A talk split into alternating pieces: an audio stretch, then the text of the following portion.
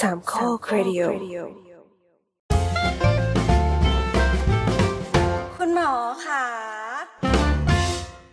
สวัสดีค่ะ พบกันอีกครั้งกับรายการคุณหมอขานะคะพอดแคสต์ความรู้ทางการแพทย์แบบย่อยง่าย จะพบกับคุณผู้ฟังทุกวันอังคารตามแอปพอดแคสต์ที่ทุกคนใช้เป็นประจำนะคะ วันนี้วันที่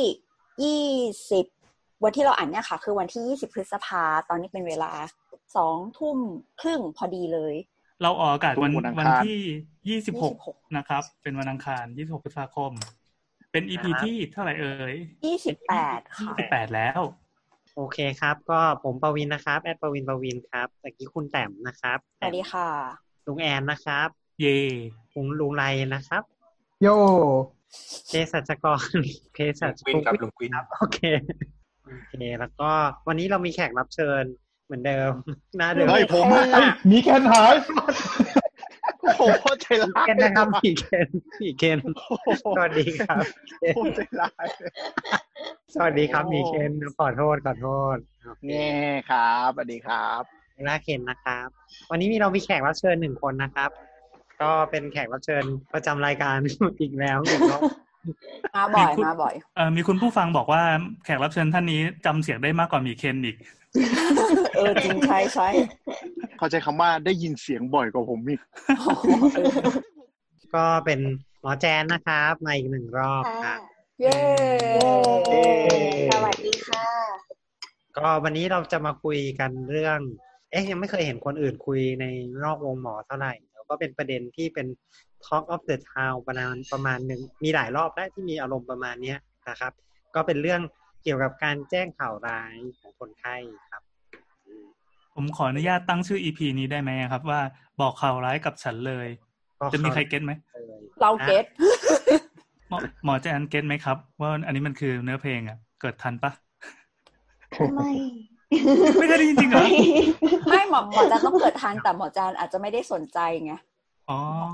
คือหมายถึงว่าไม่ไม่ได้แบบ ไม่ทันไม่คืออรู้ย่างเหมืนี้อนครับกันเอ่อมีการเช็คอินไซต์ว่ารายการเราอะกลุ่มผู้ฟังก็ค่อนข้างจะวัยเราๆเนี่ยนะประมาณแบบ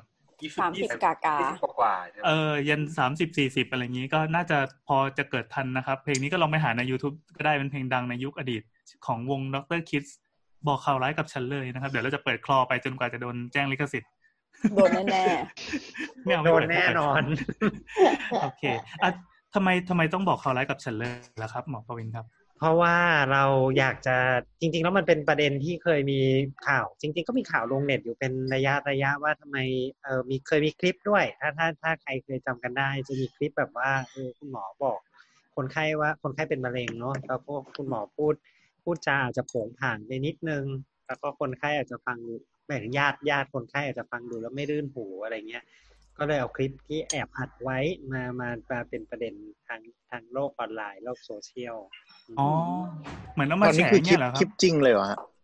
จะมีจริง ๆ อืม ก็อ๋เป็นอก็เป็นเรื่องเรื่องที่แบบเออจริง ๆ มันก็เป็นเรื่องที่ยังไม่ค่อยมีคือจะพูดไปมันก็คือมีประเด็นขึ้นมาบ้าง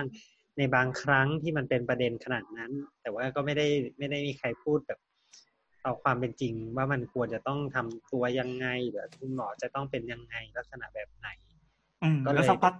สักพักมันก็จะวนมาเป็นประเด็นใหม่ในเมื่อเมื่อมีเคสใหม่ ๆ เกิดขึ้นมาใช่ไหมครับ แน่นอน แน่นอน เพราะว่าเป็นเรื่องเดิมๆที่ที่เจอได้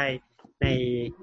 ชีวิตของหมอครับอืมประมาณนั้นๆเรามีคำถามค่ะ ปกติตอนที่ยังเป็นนักศึกษาแพทย์เนี่ย มันมีการเรียนอะไรแบบนี้ไหมหมายถึงว่า ถ้าเกิดว่าคุณเป็นแพทย์แล้วจะต้องบอกข่าวคือแบบบอกผลการวินิจฉัย ซึ่งมันไม่ดีซะเอาซะเลยกับเอ่อผู้ป่วยและญาติผู้ป่วยอะไรเงี้ยจะ ต้องบอกยังไงมีหลักการอะไรอย่างเงี้ยค่ะจะสมัยสมัยผมเรียนนะมีแล้วก็มีคาบให้ฝึกเลยจำได้ว่าเริ่มตั้งแต่ช่วงช่วงปีสามปีสี่เลย ก็คือช่วงกลางๆเลยว่าคุณถ้าเป็นคุณไปเจอสถานการณ์อย่างนี้ คุณจะปฏิบัติตัวยังไงอะไรประมาณเนี้ยครับ สมัยลุงไรเป็นไงบ้างครับ อืมจะบอกว่ามีก็ไม่ค่อยจะเต็มปากเท่าไหร่ ก็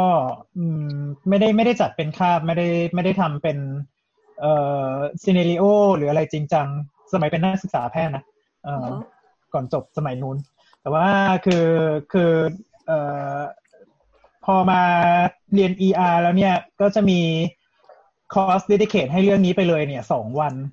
อือืมมก็คือมีทั้งเรียนทฤษฎีเนี่ยหนึ่งวัน เต็ม แล้วก็อีกวันหนึ่งคือเป็นเป็นฝึก scenario เกี่ยวกับเรื่องเอ่อ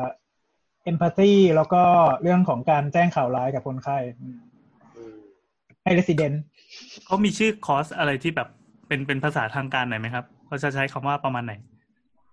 การแจ้งข่าวร้ายเงี้ยเหรอก็อ่าใช่ส่วนใหญ่ก็จะเป็นก็ก็จะใช้ชื่อแบบว่าพวก breaking the bad news ฮะอืมประมาณนี้เลย ก็คือการแจ้งข่าวร้าย แล้วก็อ่าอืม จะบอกว่าเป็นเป็นแบบพวกคอร์สศิลปะการพูดมันไม่ใช่ อะ มันไม่ใช่อืมอืมจริงๆพวกนี้ก็จะมีทฤษฎีอยู่ คือคือหมายถึงว่าไม่ใช่เชิงศิลปะการพูดแต่เป็นขั้นตอนอะไรอย่างนี้มากกว่าใช่ไหมฮะใช่ก็คือเป็นขั้นตอนแล้วก็มีเรื่องของทฤษฎีเข้ามา ว่าว่ามันควรจะต้องยังไงยังไงทำอะไรกี่ขั้นหรืออะไรเงี้ยฮะอืมอ่าก็คือเหมือนเหมือนมันเรียนแมนนวลมากกว่าที่จะเรียนไปแบบเรื่องของการแบบวิธีพูดอะไรอย่างนั้นใช่ไหม ใช่ใช่อืมอืมก็เป็นเรื่องที่น่าสนใจเนาะว่ามันมีความเปลี่ยนแปลงของวงการแพทย์เหมือนกันครับ ก็คือช่วงแรก ๆ ก็คงไม่ค่อยมีใครสนใจเรื่องนี้มั้งเพราะมันอาจจะไม่ได้เป็นอ่าคล้ายๆเป็นเรื่องด้าน knowledge นะเนาะมันเป็นด้านด้าน communication skill มากกว่า ซึ่งช่วงหลังๆ ก็คงมีคนพยายามทำให้หมอมี communication skill ที่ดีขึ้นอะไรอย่างเงี้ยก็คือภาพติดตาในละครเราเนี่ยก็จะแบบว่ามีหมอเดินออกมาจากห้องผ่าตัดแล้วก็บอกผมเสียใจด้วยครับว่าอ่าอ่าแล้วก็เดินหนีปัดตูดหนีไปเลยแล้วก็เดินประตูหนี้ไปเลยปล่อย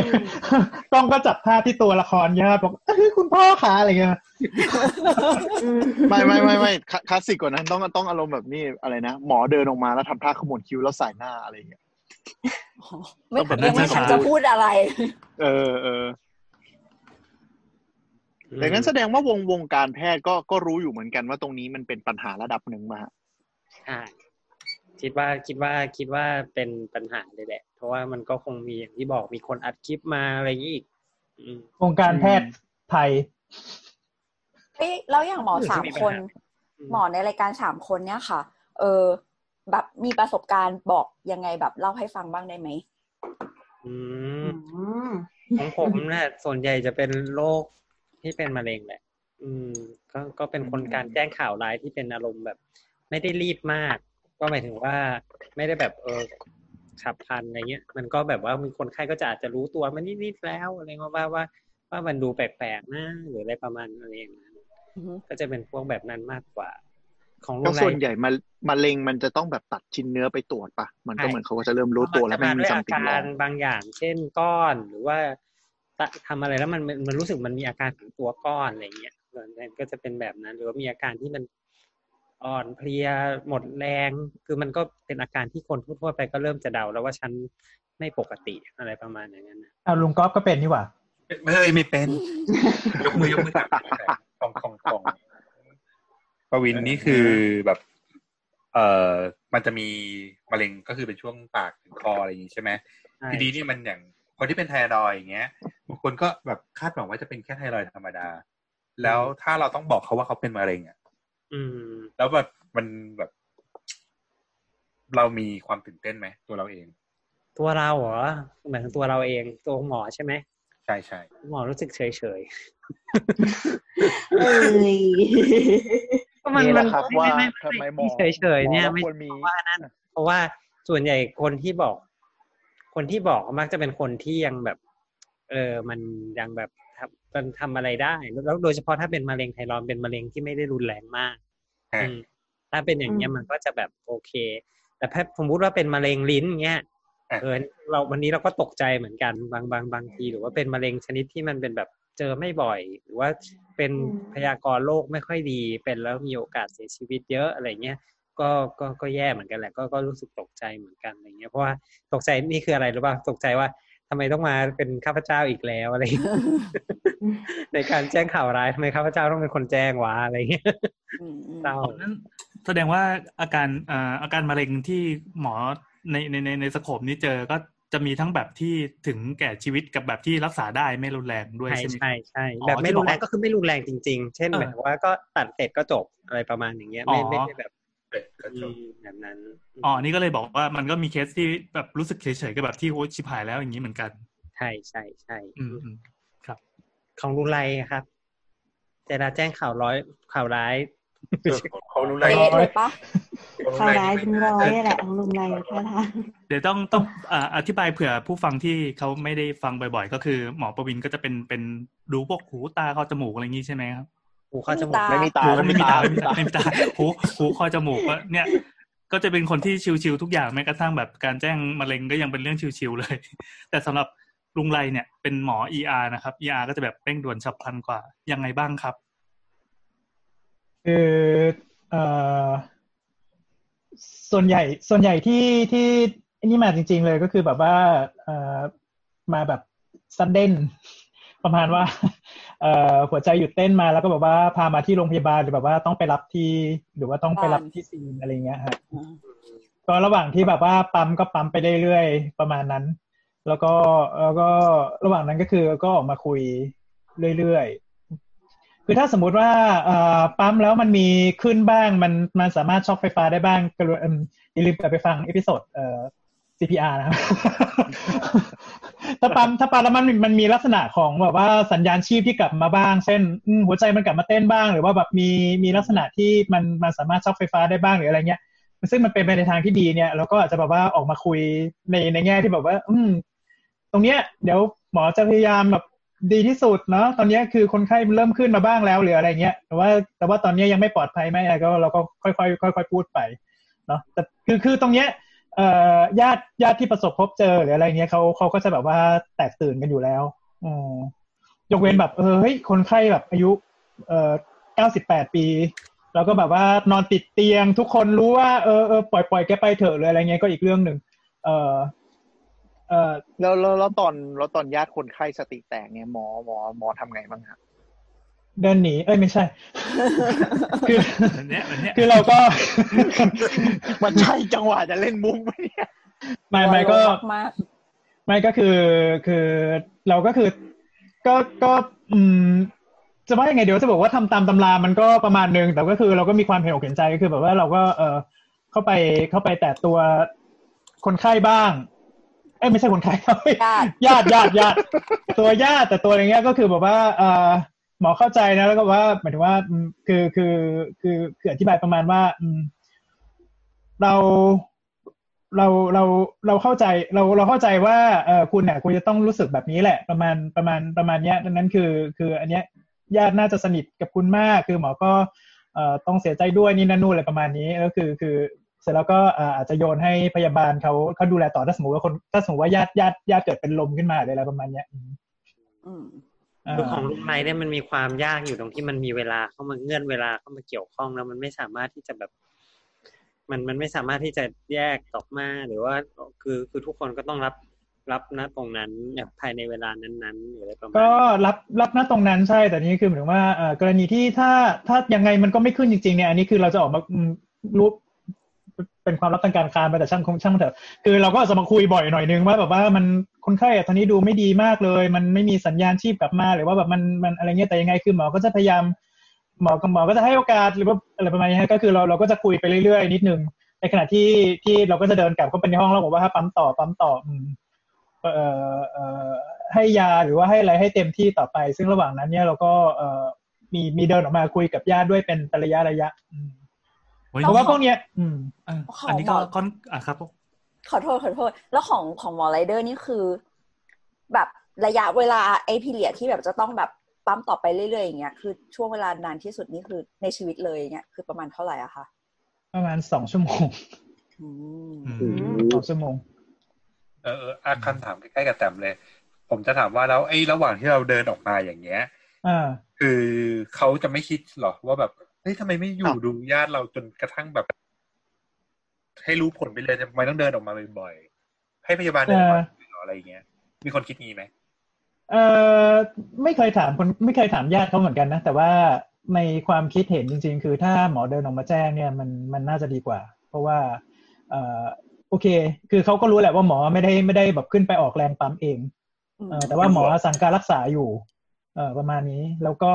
แล้วก็ในแง่ที่สมมติว่าเอ่อหมอออกมาคุยเนี่ยมันมันน่าจะมีความเขาเรียกว่าอะไรอะเอ่อจำเป็นจริงความเหมือนไม่ทัชประมาณว่าแบบ อืม น่าจะแบบมีความ เหมือน ญาติญาติเขายกญาติเขาคาดเอ่อคาดคาดว่าน่าจะแบบมีความรู้หรือว่าว่าว่าอืมเอ่อยังไงบ้างเขาประมาณว่าเขาอยากได้ยินจากปากหมออะประมาณเนี้ยเออเออผมผมผมจะพอคิดจะเดารู้สึกที่ดีมากกว่าเออพอจะเดาอืมจากฝั่งคนไข้ก็คือ ตอนเนี้ยมันเกิดความโกลาหลโอลหม่านเต็มไปหมดเลย มันมีแต่ความไม่รู้แบบทุกอย่างคือฟุ้งกระจายหมด แต่ขอให้ให้หมอออฟฟิเชียลพูดอะไรขึ้นมาสักอย่างหนึ่งเราจะได้รู้ว่าอ่าเราจะต้องไปยังไงซ้ายขวายังไงดี ยิ่งหมอพูดบ่อยปั๊บมันก็ยิ่งนิ่ง หรือว่าหรือว่าอย่างน้อยแบบอะถ้าจะเสียใจก็เสียใจกันตรงนั้นเลยๆอืมคือรู้สึกเหมือนกันว่ามันมันเหมือนเคสอื่นๆแหละเวลาถ้ามันเป็นช่วงโกลาหลนะเราอยากให้เหมือนแบบเขาเรียกว่าอะไรอะคนใหญ่คนโตหรือคนที่รับผิดชอบหลักอะเป็นคนมาคุยกับเราโดยตรงนึกออกไหมมันก็น่าจะคล้ายๆกันมั้งเหมือนเวลามีเหตุการณ์อะไรแล้ว แบบอยากให้ผู้รับผิดชอบผู้ที่ตัดสินใจได้ออกมาพูด เออเออแบบ เราก็จะรู้ว่าอ๋อเนี่ยคือเจ้าของเคสนะเขารู้เรื่องทุกอย่าง ไม่ใช่แบบ ก็คือแบบ เหมือนเคสอื่นไม่ใช่เหมือนเด็กหรือพนักงานอะไรมาพูด โดย โดยเราไม่รู้จริง ๆ อะไรเงี้ยเขาคงคิดอย่างนั้นมั้งอืมอืมก็คงเป็นแบบแต่เวลาเรื่องเรื่องเรื่องจะเป็นจะตายยังไงการได้คุยกับหมอเจ้าของไข้โดยตรงก็เป็นเรื่องที่ทุกคนอยากพูดที่สุดแหละอืมอืมคือคือถ้าฟังอย่างนี้เนี่ยมันมันเหมือนกับลักษณะว่า ยังไงก็ได้อะคือคนไข้หรือเอ่อญาติญาติเนี่ยรู้สึกว่าหมอเนี่ยยืนอยู่ข้างเดียวกับเขาอืม ก็จะโอเคอืมไม่ว่าไม่ว่าหมอจะอยู่จุดไหนของห้อง ER ห้องฉุกเฉินหรือโรงพยาบาลก็แล้วแต่แต่ว่า ถ้าญาติเนี่ยรู้สึกได้ว่า เออ หมอยังใส่ใจอยู่นะ หมอยังช่วยเขาอยู่นะอย่างเงี้ยค่ะ มันมันไม่ค่อยมีปัญหาหรอก มันมักจะเกิดเออปัญหาตรงตรงจุดที่ว่า เขารู้สึกว่าหมอทิ้งอะอ๋อถ้าอ่าถ้าความใช่รู้สึกใช่นี้ใช่เกิดขึ้นเมื่อไหร่เนี่ย อันเนี้ยจะเริ่มเริ่มเริ่มเป็นปัญหาละว่าจะทำยังไง จะจะแก้สถานการณ์ตรงนี้ยังไงเพราะว่าอย่างอย่างสถานการณ์ของ ER ของฉุกเฉินอย่างนี้ใช่ไหมคะ บางทีในห้องฉุกเฉินนะมีหมออยู่เอ่อมีหมอคนเดียวที่อยู่ตรงนั้นเนี่ย แต่มีเคสที่ต้องดูทักสามเคสอย่างเงี้ยแล้วทุกทุกเคสก็ฉุกเฉินหมดเลยอย่างเงี้ยก็ต้องสับดีๆอะต้องเขาเรียกว่าอะไรอะ ต้อง manage ต้องจัดการดีๆ ให้ให้คนไข้ให้ญาติของทุกๆ คนที่อยู่ตรงนั้นเนี่ยรู้สึกว่าเฮ้ยหมอไม่ได้ทิ้งใครไปเลยสักคนนะ ซึ่งอันเนี้ยจริงๆก็ต้องใช้เทคนิคพอสมควรแล้วแล้วอย่างของหรือหมอแจนนี่ตอนประสบการณ์ที่จะต้องเหมือนแบบ เรายังนึกไม่ออกว่าถ้าเป็นแผนกจิตเวชนี่คือ คือการบอกว่าสรุปแล้วสุดท้ายคุณเป็นโรคนี้นะอย่างนี้เหรอคะหรือว่ามันมีอะไรที่เยอะกว่านี้ไหมเอ่อถ้าให้นึกออกตอนนี้เนี่ย เท่าที่ เท่าที่ตัวเองรู้สึกได้นะ ค่ะ คือ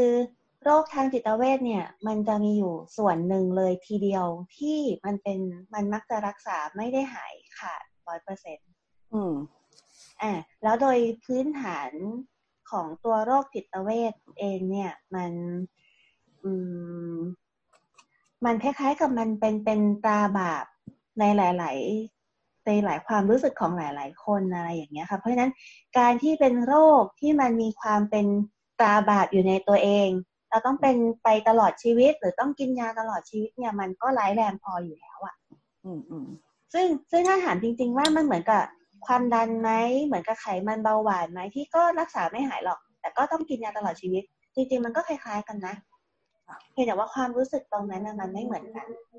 เพราะฉะนั้นอย่างคนคนที่มารักษาแล้วเราบอกว่าเนี่ย คุณจะมีหูแว่วอย่างเงี้ยไปตลอดชีวิตเลยนะ คุณต้องกินยาตลอดชีวิตเลยนะ สำหรับบางคนเนี่ยมันถือว่าเป็นข่าวร้ายมากอืมเนาะกับอืมอีกก็กรณีก็จริงหนึ่งนะก็คือ อีกกรณีหนึ่งก็คือ โรคที่เป็นแล้วมีแนวโน้มว่าจะค่อยๆซุดไปเรื่อยๆ ที่เจอบ่อยๆก็คือ โรคหนึ่งก็คือโรคจิตเภทสองก็คือโรคภาวะสมองเสื่อมอืมสมอซึ่งงเสื่อซึ่มงภาวะสมองเสื่อมอะไรนะ ทุกแบบเลยไหมครับอาจารย์สมองเสื่อมใช่ใช่ใช่ โดยโดยทั่วๆไปภาวะสมองเสื่อมมันคือภาวะสมองที่มันแบบค่อยฝ่อๆทำงานแย่ลง เออตัวเนื้อสมองเองก็ค่อย ๆ ฝ่อลง ไปเรื่อยๆตามการเวลาที่มันผ่านไปอะไรเงี้ยค่ะ มันจะไม่ฟื้นกลับมา มันมันจะไม่กลับมาร้อยเปอร์เซ็นต์นั้นเนาะเพราะมันเพราะฉะนั้นมันก็จะเป็นโรคหนึ่งที่เหมือนกับคล้าย ๆ กับมะเร็งอะเพียงแต่ว่ามันใช้ระยะเวลานานแล้วมันก็ต้องมีการดูแล คนที่ดูแลก็คือก็ต้องดูแลไปตลอด จนกว่าจะจบ แล้วมันก็จะดูแลยากขึ้นเรื่อยๆเรื่อยๆอะไรอย่างเงี้ยค่ะ ก็เป็นข่าวร้ายทั้งกับตัวคนไข้เป็นข่าวร้ายทั้งกับตัวญาติด้วยใช่ถ้าถ้าถ้าเจ้าที่คิดออกตอนนี้ก็จะมีประมาณเนี้ยค่ะของการจิตเวชทีนี้แล้วอยากจะทราบว่า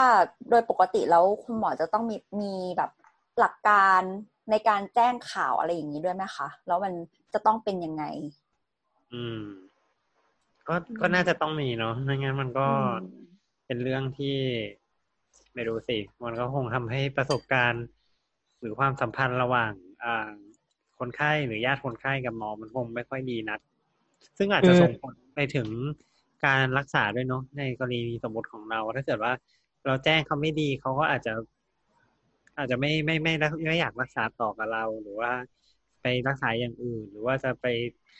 อะไรใช้วิธีการอย่างอื่น ที่อาจจะไม่เหมาะสมกับโรคของเขาอะไรอย่างเงี้ยครับ ด่าลงโซเชียลก็ด้วยบางบางคนบางคนก็อาจจะแบบหายไปเลยแล้วก็ไปแบบกินยาสมุนไพรไปอะไรอย่างนี้แทนไปเป่ารังเป่าปัดเป่ารังควานอะไรอย่างเงี้ยค่ะ ซึ่งพอกลับมาอีกทีก็คือโรคมันก็แบบ มันก็มันก็แย่แล้วก็เนอะเป็นดอกเห็ดแล้วอะไรอย่างเงี้ยอืมก็มีดอกซึ่งก็ไม่แปลกอะเนาะเพราะว่าแบบมาแพทย์ปัจจุบันแล้วเขารู้สึกว่าเขาโดนโดนโดนทอดทิ้งอะเขาก็เลยรู้สึกว่าไปทางอื่นแล้วมันน่าจะดีกว่าอะไรอย่างนี้ด้วยแหละใช่ไหม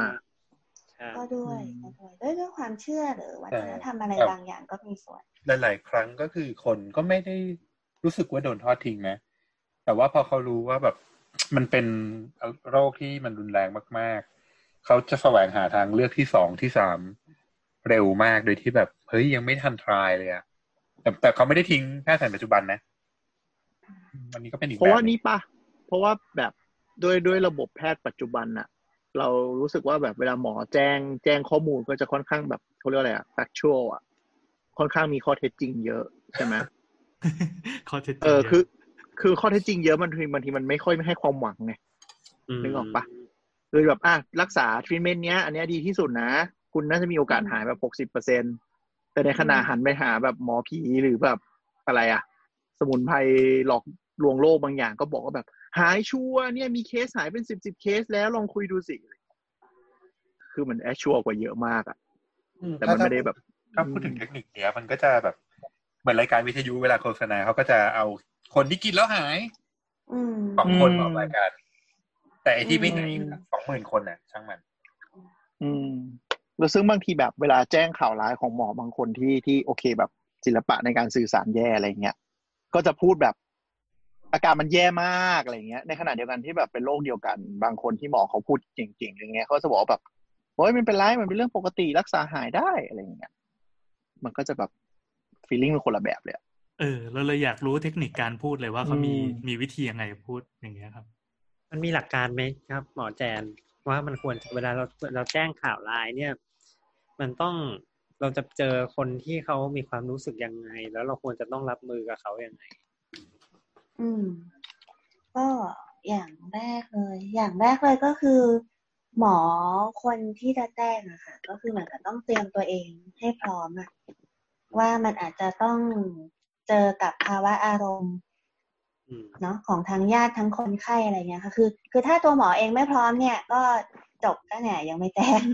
ไม่ต้องแจ้ง มันก็จะจบก็จะยังไม่แต้มเพราะว่าหมอหมอไม่พร้อมเองอะไรอย่างเงี้ย แต่ว่าโดยส่วนใหญ่หมอเขาก็ก็มีความพร้อมในระดับหนึ่งนั่นแหละเพราะเขาก็มีประสบการณ์มาส่วนหนึ่งเนาะแบบปวปวอย่างงี้ใช่ไหมกูอีกแล้วต้องทำใจนิดหนึ่งต้องทำใจนิดหนึ่งใช่คือคือไม่ใช่ไม่ใช่ว่า ไม่ใช่ว่าหมอไม่รู้สึกนะ หมอโดยส่วนใหญ่ก็รู้สึกไม่ดีนะคะ ในการที่จะแจ้งข่าวร้ายคือ เราก็รู้สึก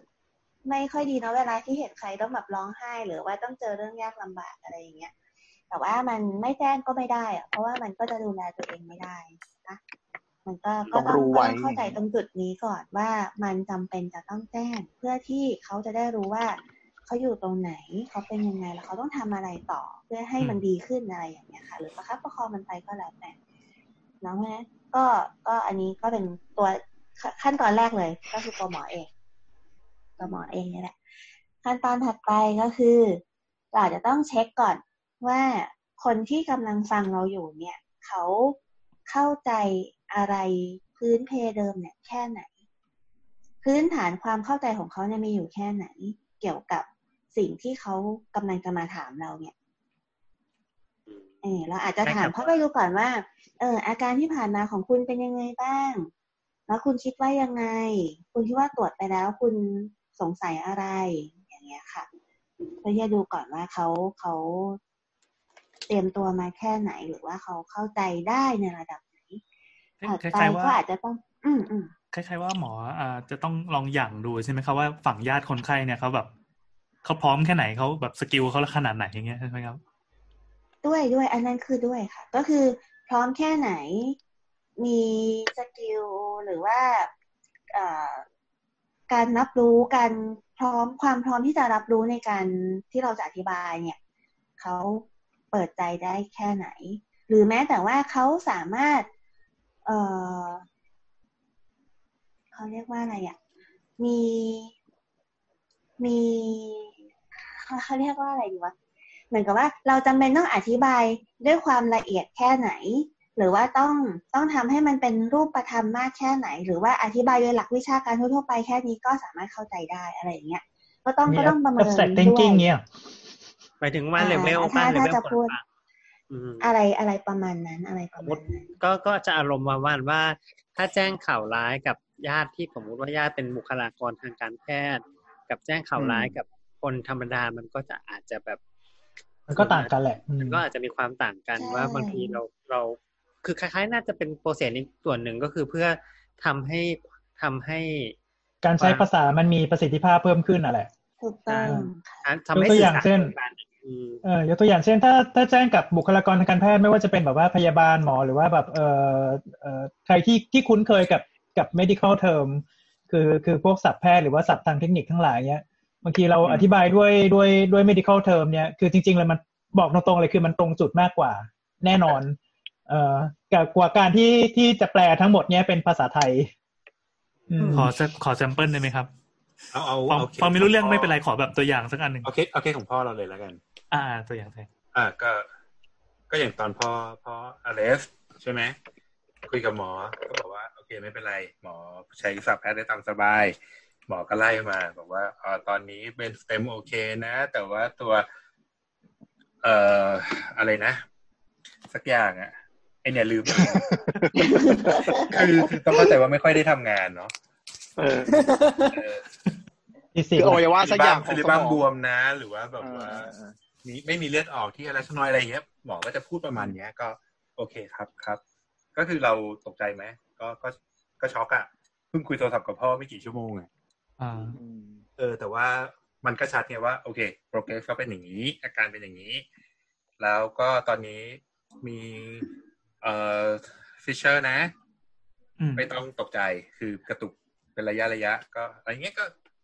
มันก็โอเคครับครับ ได้แล้วเราก็ไปอธิบายให้คนที่บ้านฟังอีกทีหนึ่งว่าเขาแปลว่าอะไรเขาหมายถึงอะไรบ้างอ๋แล้อวแต่ก็คือกังวลแค่ไหน ตอนที่เรารู้ก็คือเราเราก็อ่านเอ้ยเขาก็อ่านโพยมาให้ฟัง list ข้อหนึ่งข้อสองข้อสามนี้เลยใช่ไหมประมาณนั้นก็คือก็คือบอกอาการตามที่ก็ตามชาร์ตนี่แหละว่าแบบอ่าเขาเขียนมายังไงเออแต่มันก็มันก็ถือว่ามันก็สะดวกใจนะ เพราะว่า โอเค มันไม่ต้องเยินเยอะไม่ต้องคิดอะไรเยอะอืมเราต่างหากที่ต้องเป็นคนคิดว่าจะไปคุยกับแม่กับคนอื่นยังไงอืมลำบากเราแทน เดี๋ยวนะขอขอโทษทีผมขอแทรกแล้วดึงดึงกลับมาหน่อยหนึ่งคือพอดีฟังเนี่ย ไอเรื่องการแจ้งอะไรพวกนี้อะครับ มันต้องแบบแจ้งคนไข้ก่อนค่อยแจ้งญาติไหมหรือว่าแจ้งญาติได้เลยอะไรเงี้ย เป็นเรื่องที่สงสัยอยู่สักพักหนึงแหละอืม เรื่องเนี้ยมันจะไปโยงกับเรื่องเอติกนิดๆแหละ อืม ว่าจะให้ใครอ๋อจะบอกดีไหมหรือว่าจะให้ใครรู้ก่อน หรือว่าจะไปบอกจือจะบอกไม่หมดหรืออะไรประมาณอย่างนี้ยแหละ ถ้ากรณีคนไข้อเลสนี่ให้บอกใครก่อนครับตรงใดบอกใครก่อนอะเนี่ยสายตรงปกคนรองคนที่ตามกฎหมายปะไม่รู้เว้ยบอกว่าก็คือคือใครที่มาส่งแถวๆนั้นที่บอกว่าบอกใครที่แสดงตัวเองว่าเป็นญาติอะ คือ คือเราจะไม่ได้ซักอะไรมากละ เออแต่อ๋อแต่ส่วนใหญ่ก็เออส่วนส่วนมากก็คือว่าถ้าสมมุติว่าเออที่มาส่งเนี่ยแสดงตัวว่าเป็นญาติเออไม่ว่าจะเป็นภรรยาลูกหลานหรือว่าอะไรคือ คือบางทีบางคนเข้าใจใช่ไหมบางคนแบบอ่าโอเคไม่ไม่ได้มีไม่ได้มีภรรยาไม่ได้มีลูกอะไรเงี้ย คนที่ดูแลเขาก็เป็นหลานของยกตัวอย่างเช่นเออหรือว่าเป็นคนดูแลก็ไม่เชิงคนดูแลหรอกคือคนดูแลคงไม่ไม่นั่นขนาดนั้นบางทีบางทีเป็นหลานคือหมายถึงว่าเป็นเอ่ออย่างเช่นเป็นเป็นเป็นลูกของพี่อะไรเงี้ยมามาดูแลให้ตรงนี้นี่นั่นนู่นอะไรเงี้ยเออ เขาก็เขาก็ก็ก็คงต้องต้องแจ้งแจ้งแจ้งญาติแจ้งญาติตรงนั้นไปก่อนจะบอกว่าแบบอืมมันเป็นระเบียบไหม่ว่าต้องแจ้งญาติสายตรงหรืออะไรไหมหรืออะไรเงี้ยก็อาจจะอาจจะบอกลำบากเอ่อยกเว้นเออหมายถึงว่ายกเว้นแต่ว่าถ้าสมมุติว่าเออคนที่มาส่งนี่ไม่ใช่ญาติเลยก็บอกว่าเออช่วยติดต่อญาติที่ที่ใกล้ชิดกับเขาที่สุดอะไรเงี้ยให้ให้ให้ให้หน่อยเพราะก็ว่าคืมันอมัเคนสอาจแนจะต้องวคุยอุอืมอ่าเคสแนวอุบัติเหตุอะไรอย่างนี้ใช่ไหมเค สแนวอุบัติเหตุหรือว่าเคสแนว cardiac arrest sudden arrest คือคือหัวใจหยุดเฉียบพลัน อืมแต่ที่ที่แบบว่าต้องกลางห้างต้องปั๊มกันอะไรมาอย่างอะไรเงี้ยเงี้ยอืมก็แบบนะที่เป็นเคสมะเร็งอะอย่างเคสน้องสาวผมเนี่ยครับ อืมเคสมะเร็งก็จะอย่างน้องสาวผมเขาไปตรวจเองก่อนเพราะว่าจะเป็นแบบ อ่าบอกตัวคนไข้เองเลยอะไรอย่างเงี้ยเป็นกรณีที่แบบเอ่อทางคุณหมอแจ้งว่าต้องพาญาติมาด้วยอะไรอย่างเงี้ยคือหมายถึงว่า หมอก็ยังไม่บอกคนไข้เองก็คือจะให้รับรู้พร้อมกันทั้งคนไข้และญาติคนไข้เนี่ยเหรอคะใช่ครับ แล้วก็แต่ก็จะมีอีกแบบที่เป็นแบบว่าญาติอ่าผู้ป่วยอะญาติอยู่ไกลอืมหรือญาติอยู่ต่างจังหวัดอะไรเงี้ยตัวเองตัวเองพร้อมที่จะรับมากกว่า พร้อมที่จะรับข้อมูลมากกว่าอะไรเงี้ยสามารถรับฟังได้เรียนน้องสาวผมก็เป็นอะเดี๋ยวเราเป็นสายวิทย์ผมก็เป็นสายวิทย์การแพทย์ใช่ไหมก็เข้าไปนั่งฟังด้วยกัน แต่ตอนแรกคือน้องน้องไปก่อน น้องไปด้วยการที่ว่าคำแล้วเจอก้อนที่มือของนักงานลูกน้องน้อยแล้วก็ไปตรวจว่าเขาเดี๋ยวบานะยฮัลโหลเอ่อเอ่อแต่แต่บอกท่านผู้ฟังนิดนึงอันนี้คือคุณคุณสมตุ้ยนะครับ มาจอยจอยที่หลังตามรายการ แต่ว่าสัญญาณเสียงไม่ค่อยดีเลย เดี๋ยวเราพอจะเล่าเราพอจะเล่าได้ได้แหละได้เนอะเพราะว่า เพราะว่าเสียงเพราะว่าเพราะว่าเอ่อของเรามันก็เป็นอารมณ์คล้ายๆกัน ก็คือคนไข้อืมเป็นเป็นมะเร็งเป็นพวกก้อนพวกอะไรอย่างนี้เหมือนกันใช่ไหมทีนี้ของเราเนี่ยส่วนใหญ่ก็ก็จะดูก่อนว่าคนไข้เนี่ยอ่ารับรู้รู้เรื่องหรือเปล่าหมายถึงว่าคนไข้อะเป็นคนไข้ที่ที่ที่ที่คุยรู้เรื่องหรือเปล่าถ้าถ้าคุยก็รู้คือเรื่สื่อก็สารจะได้ใช่ไหม อ่าถ้าถ้าถ้าถ้ารู้เรื่องก็จะคุยกับคนไข้ก่อนนั่นแหละอืมแต่คนไข้ที่ไม่รู้เรื่องนี่ยกตัวอย่าง เช่น คนไข้ที่เป็นเป็นโรคอื่นอยู่แล้ว เช่นเป็นสโตรกอยู่แล้ว เป็นเป็นเอ่ออัมพาตอัมพฤกษ์อัมพาตอยู่แล้วเงี้ยก็ไม่รู้จะแจ้งยังไงมันก็คงต้องก็ต้องต้องเรียกญาติใกล้ชิดนั่นแหละเป็นคนก็แจ้งญาติใกล้ชิดไปอะไรอย่างนั้นนะอืมคือคือขั้นตอนขั้นตอนขั้นตอนเนี่ย คือต้องแจ้งเจ้าตัวก่อนถูกไหมครับถ้าตามหลักของเอติกอะนะอืมอืม ถ้าตามหลักอืเอมติกก็คือต้องต้องต้องต้องบอกเจ้าตัวก่อนแหละอืมเพราะมันเป็นข้อมูลส่วนตัวของเขาอืมมันเป็นความลับของเขาอะไรเงี้ยถ้าและอีกอย่างหนึ่งก็คือว่า ถ้าแจ้งญาติก่อน ก็อาจจะมีปัญหาได้ว่า อืมอ่าญาติอาจจะไปทำอะไรที่ไม่ดีต่อข้อมูลของเขาหรือเปล่า อืม เช่น ญาติอาจจะพยายามอยากจะคุบสมบัติหรืออะไรประมาณอย่างเงี้ยพูดโอ้โหฟังดูดราม่าแต่ว่ามันก็มีความเป็นไปได้มีจริงๆมีจริงๆแต่มันเป็นไปได้เอ้ยขนาดนี้ว่าเมื่อกี้นึกไม่ออกเลยว่าว่าว่ามันจะเป็นไปได้ยังไงเอ๊ะบอกญาติปั๊บแล้วญาติจะไปทำอะไรต่อข้อมูลเราก็เราพยายามจะ มันมีนึกตามอ๋อพอพูดถึงสมบัมัตินปั๊บมีอ๋อมันมีมันมีโดยเฉพาะจริงๆสามีภรรยาอะไรอย่างเงี้ย ที่มันแบบว่า เออ อาจจะไม่ถูกกันอยู่แล้ว หรือว่ามีระหองแต่แล้วมันก็จะมีว่าแบบเป็นประมาณว่าเป็นบุคคลไร้ความสามารถไม่สามารถจัดการนี่นั่นนู่นได้อะไรเงี้ย แล้วก็แล้วก็คุบไปที่นั่นอืมหรือว่าเคสว่าแบบไม่ให้ไม่ให้ทรีทเมนที่ถูกต้องจะได้รีบตายได้ทุบสมบัติอะไรอย่างเงี้ยใช่ใช่มีมันมีจริงทีนี้เราจะตัดสินใจยังไงว่าเราจะ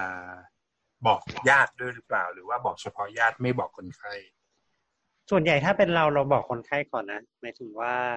ก็จะบอกคนไข้ก่อนตลอดว่าอยากให้บอกญาติด้วยหรือเปล่าหรืออะไรประมาณอย่างเงี้ย อืม แต่แต่เดี๋ยวอันนี้อันนี้ถามนิดนึงฮะเราเราเราจะบอก อันนี้คือสมมติซึ่งเข้าใจคนไทยบริบทส่วนใหญ่จะชอบไปโรงพยาบาลด้วยการมีคนพาไปด้วยถูกปะอืมเวลาเรียกเรียกฟังผลมันก็ต้องแบบเรียกเข้าไปสองคนปะหรือว่าไงไม่ โดยปกติคนไข้เข้าคนเดียวก่อน อืมอ๋อ จะเรียกเฉพาะคนไข้เข้ามาป็นคนไข้ที่ใช่ไหมแบบไม่สามารถสื่อสารได้อะไรเงี้ยอืม โอเค แล้วก็คือพอถามคนไข้ถ้าคนไข้บอกว่าเออ บอกคุณแม่ด้วยบอกอะไรด้วยก็ค่อยเรียกเข้ามาอย่างนี้ใช่ไหมอารมณ์ประมาณอย่างนั้นอืมหรือไม่มันเออนึกขึ้นมาได้มันจะมีกรณีอย่างอื่น เช่น ตรวจค่าเช่น เช่นที่เคยเจอก็คือแบบว่า คนไข้จะมาผ่าตัดเรื่องอื่น แล้วก็ตรวจเลือดแล้วพบว่าเป็นเอชไอวี เนี้ยอ๋อเป็นอีกกรณีหนึ่งที่ต้องแจ้งข่าวร้าย ซึ่งอันนี้ยิ่งต้องแจ้งกับคนไข้เลยอันนี้ไปแจ้งกับญาติก็ไม่ได้อันนี้อันนี้ไม่ไม่ดีมันผิดหลักมากอ๋อแต่ว่าปกติก่อนก่อนผ่าตัดเนี่ย เดี๋ยวนี้เขาจะมีขั้นตอนอยู่แล้วใช่ก่อนใช่ก่อนผ่าตัดเขาจะมีที่คุณหมอเขาก็จะส่งไปเช็คเลือดตรวจร่างกายอะไรอย่างนี้เนาะอืมก็หนึ่งในนั้นก็คือตรวจเรื่องของ HIV ครับเขามีอยู่แล้วค่ะ ทีนี้ก่อนขั้นตอนอืมการตรวจก็คือจะต้องผ่านห้อง counseling ก่อน ห้องรับปรึกษาก่อนตรวจหาเชื้อ HIV อันนี้เป็นเป็นสิ่งที่ทำเป็นปกติอยู่แล้วอันนี้ค่อนข้างจะเป็นระบบแล้ว ก็คือหมายถึใช่งว่าใช่ใช่หมายถึงมีการแจ้งทำทำกิจกรรมแจ้งคนไข้อะไรอย่างนี้ก่อนแล้ว แล้วก็มีพยาบาลดูแล มีเซ็นใบด้วย มีเซ็นใบยินยอมด้วย ใช่ อืม ค่ะ เพราะว่ามันมันมันเนื่องจากมันเกิดปัญหาอย่างนี้ขึ้นไงเขาก็เลยทำมาเป็นระบบแบบนี้แหละ ซึ่งถ้ามานานแล้วเหมือนกันนะอืมนานแล้วเหมือนกันที่เป็นแบบนี้ ปัญหาก็คือก็จะเรื่องของความส่วนตัวของคนไข้ใช่ไหมฮะใช่จริงๆเป็นสิทธิ์ของคนไข้อ๋อสิทธิ์ของคนไข้ใช่ ที่หลังๆชอบเอาเอาอะไรนะเหมือนบัญญัติสิบประการไปตั้งไว้โต๊ะหมอทุกคนอ่าใช่ไหมอะไรประมาณนี้ไม่แต่ตามโรงพยาบาลต่างเออ คนไข้มีคือมันสิทธิ์ที่จะต้องรับรู้อะไรก็ตามที่เกี่ยวกับร่างกายของตัวเองเออคือเมื่อก่อนเมื่อก่อนตอนเด็กๆจะรู้สึกว่าแบบ มันจะมีอยู่แบบอันใหญ่ๆอันเดียวแปะอยู่ตรงเคาน์เตอร์พยาบาลอะไรเงี้ยแต่เข้าใจว่าคงมีเรื่องอะไรกันสักอย่างตอนนี้คืออีป้ายนี้ไปอยู่กับทุกโต๊ะทุกแห่งคนของโรงพยาบาลคือๆมันเป็นความเสี่ยงมันก็เป็นเรื่องของการฟ้องอืนะมใช่ แต่มันแต่มันก็เป็น common sense นะ คือถ้าไม่คิดอะไรอ่านไป มันก็ไม่มีอันไหนที่มันขัดกับหลักการ common sense นะเอออืม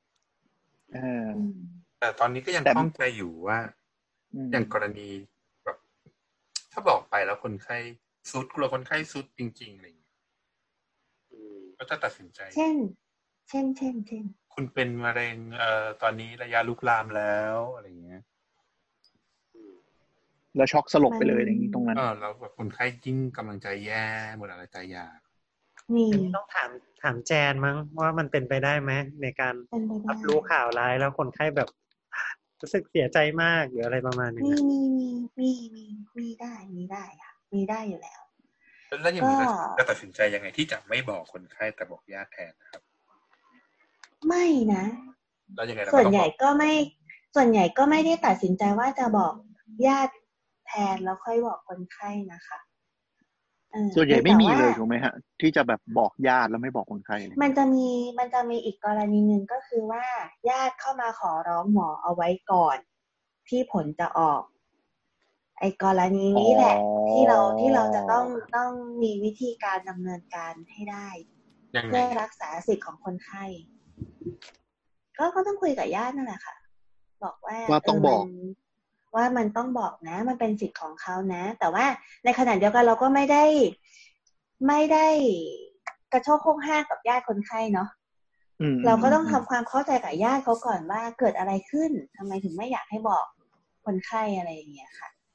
อืมคืออย่างอย่างซึ่งหมอโดแจ้ยอะส่วนใหญ่อะไรนะคะอย่างหมอแจ้อาจจะทำได้แต่ว่าถ้าอย่างแบบ กรณีฉุกเฉินหรือเร่งด่วนหรือว่าแบบเป็นหมอผู้ชายที่ ปกติอย่างหมอสันอย่างเงี้ยที่เขาแบบพูดจาเร็วๆอะไรอย่างเงี้ย เราว่าจริงๆแล้วมันขอโทษค่ะ เราว่าจริงๆมันขึ้นอยู่กับหลักการว่าตัวคนไข้เองอะ จะมีความสามารถในการเหมือนดูแลตัวเอง ในเบื้องต้นได้หรือเปล่าอะไรอย่างนี้ด้วยปะหมายถึงว่าเริ่มตั้งแต่แบบ เออดูสภาพแล้วถ้าเกิดว่าเป็นข่าวร้ายแล้วน่าจะแบบเป็นลมล้มพับไปเลยหรือแบบอะไรอย่างเงี้ย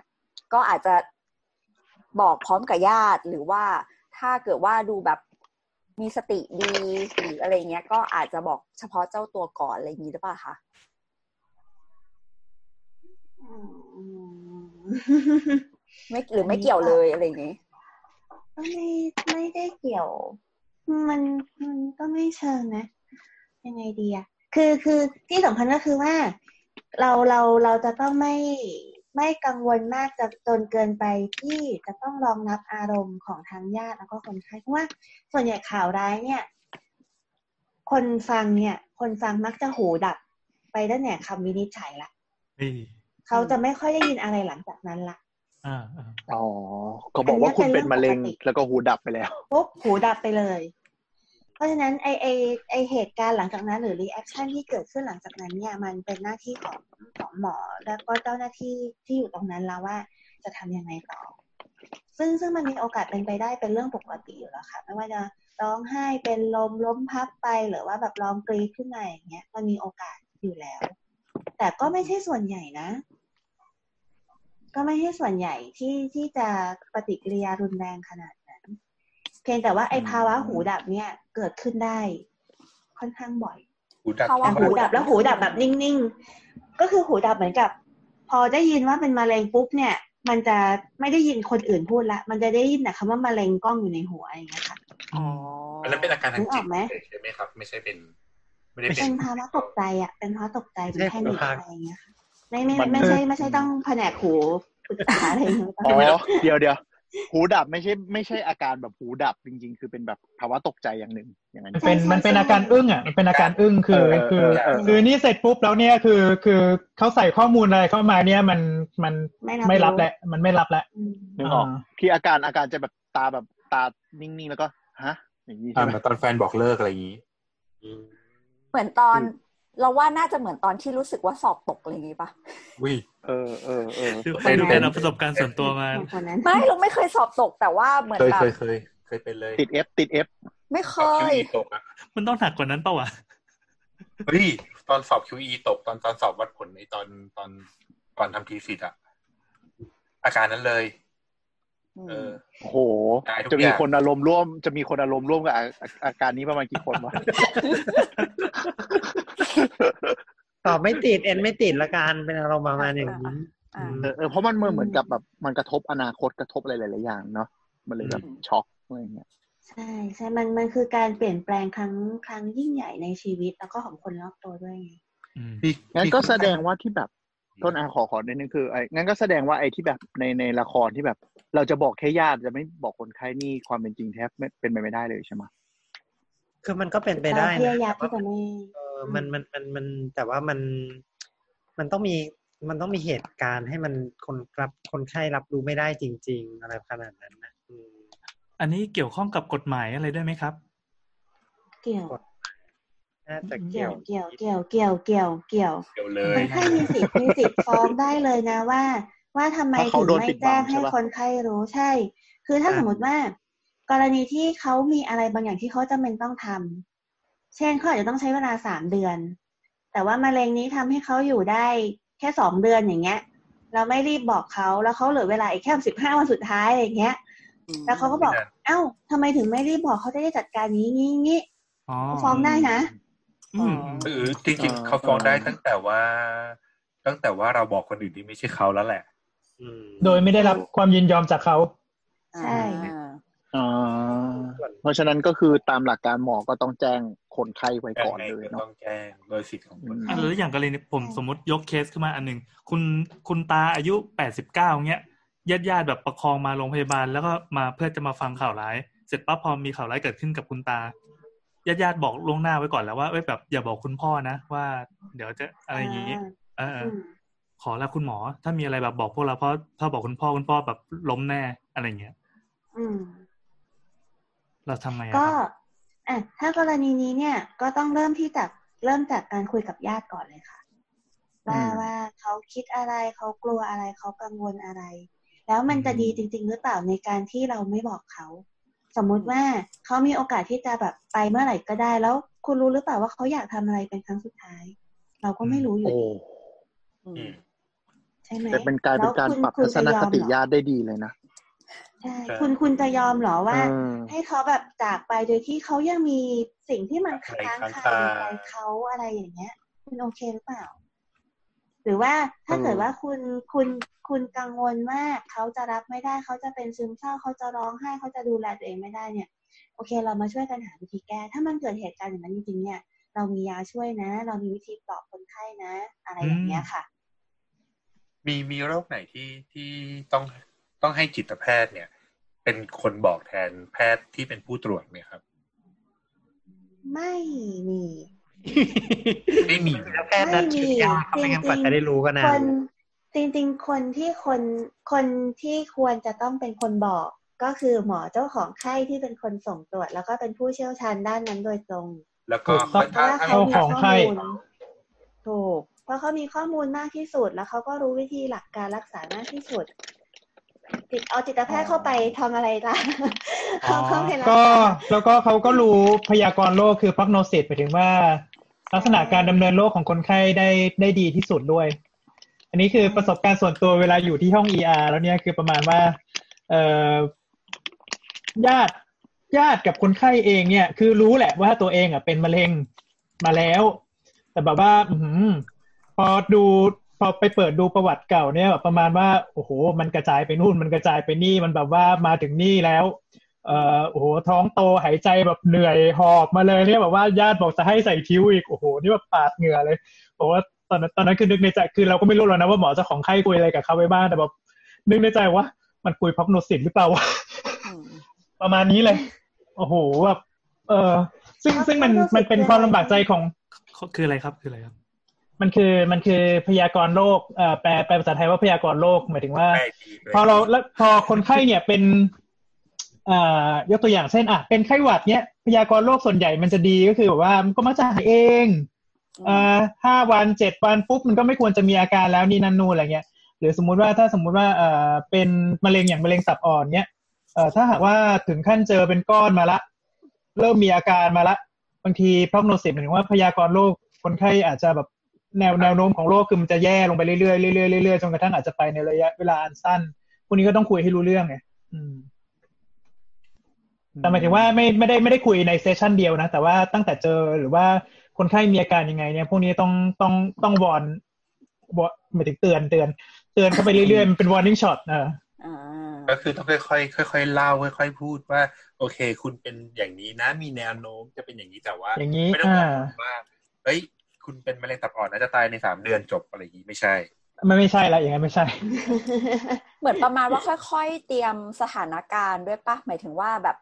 บอกว่าสภาวะในแต่ละช่วงมันประมาณนี้ประมาณอย่างนี้แล้วมันกำลังจะเจอหนึ่งสองสามสี่ห้าแล้วก็สุดท้ายก็ถึงจะค่อยบอกว่ามันเป็นโรคอะไรอย่างนี้หรือเปล่าคะก็อ่าทั่วๆไปตรงนี้มันมักจะมีเอาไลน์อยู่บ้าง แต่ทีนี้คือคือเวลาที่ เวลาที่คุยจริงเนี่ยมันจะมีเรื่องของอารมณ์ของคนไข้กับมีเรื่องของปฏิกิริยาตอบสนองของคนไข้ที่อาจจะทำให้คือเราเราบางทีมันก็ไม่สามารถไปตามไปตามไกด์ได้ แต่ว่าคือยังไงก็ตามเนี่ยมันก็จะยังมีมีไกด์ไกด์เรื่องที่จำเป็นที่จะต้องคุยอ่า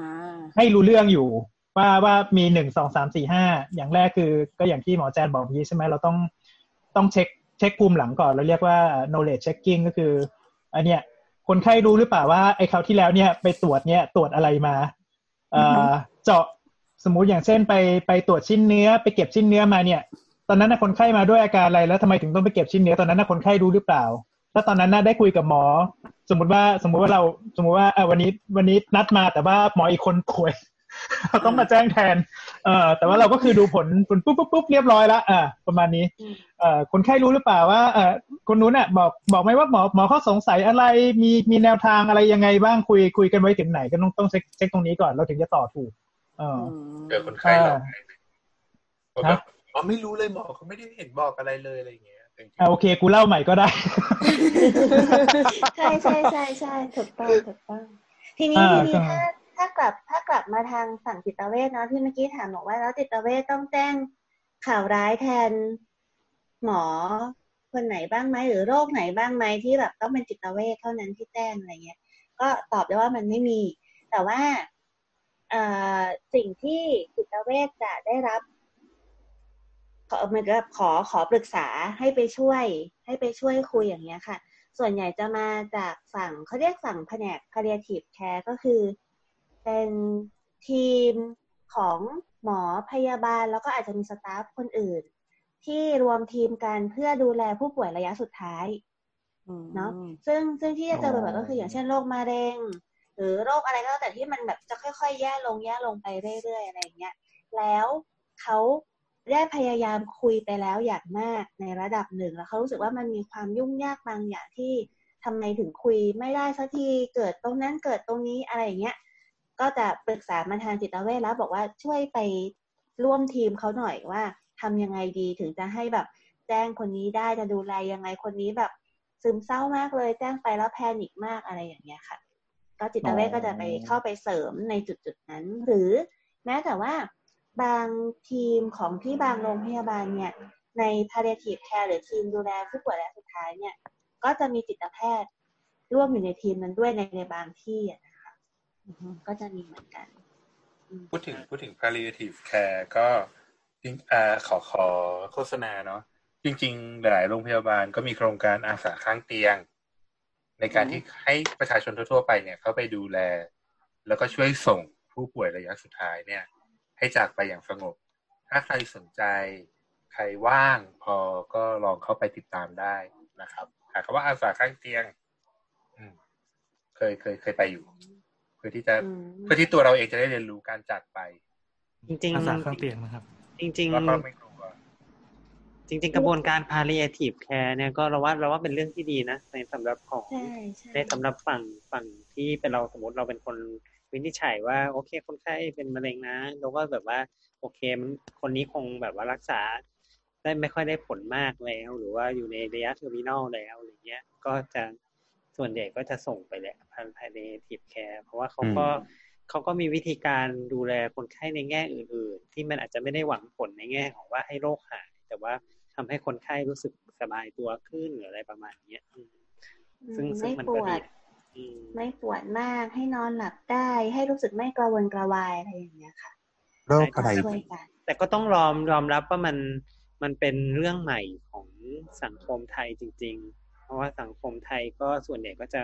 ไปหาหมอก็หวังที่จะให้หายใช่ไหมแล้วอือฮึถ้าไม่หายแล้วจะยังไงหรืออะไรประมาณเนี้ยก็ต้องมีการปรับตัวกัน แล้วก็เป็น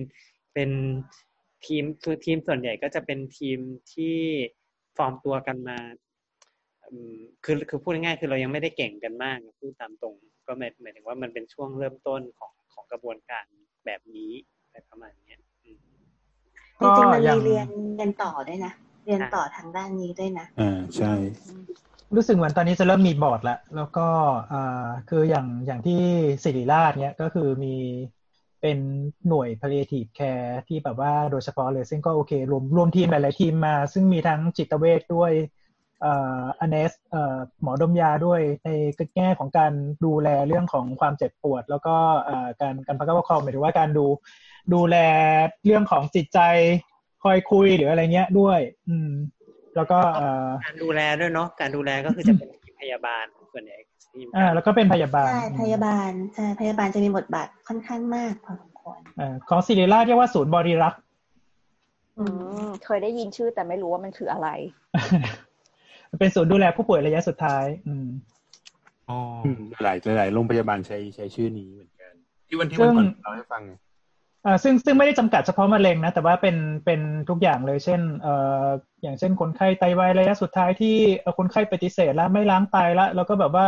คือคือสุดท้ายมาคือมันจริง ๆ มันก็ไม่ไหวเพราะน้ำเกินเนี้ยก็คือหายใจเหนื่อยมาก แต่คนไข้ก็ยังคงปฏิเสธว่าว่าไม่ล้างไตไม่ไม่อยากจะเป็นภาระลูกหลานอะไรประมาณนี้คือสุดท้ายแล้วถ้า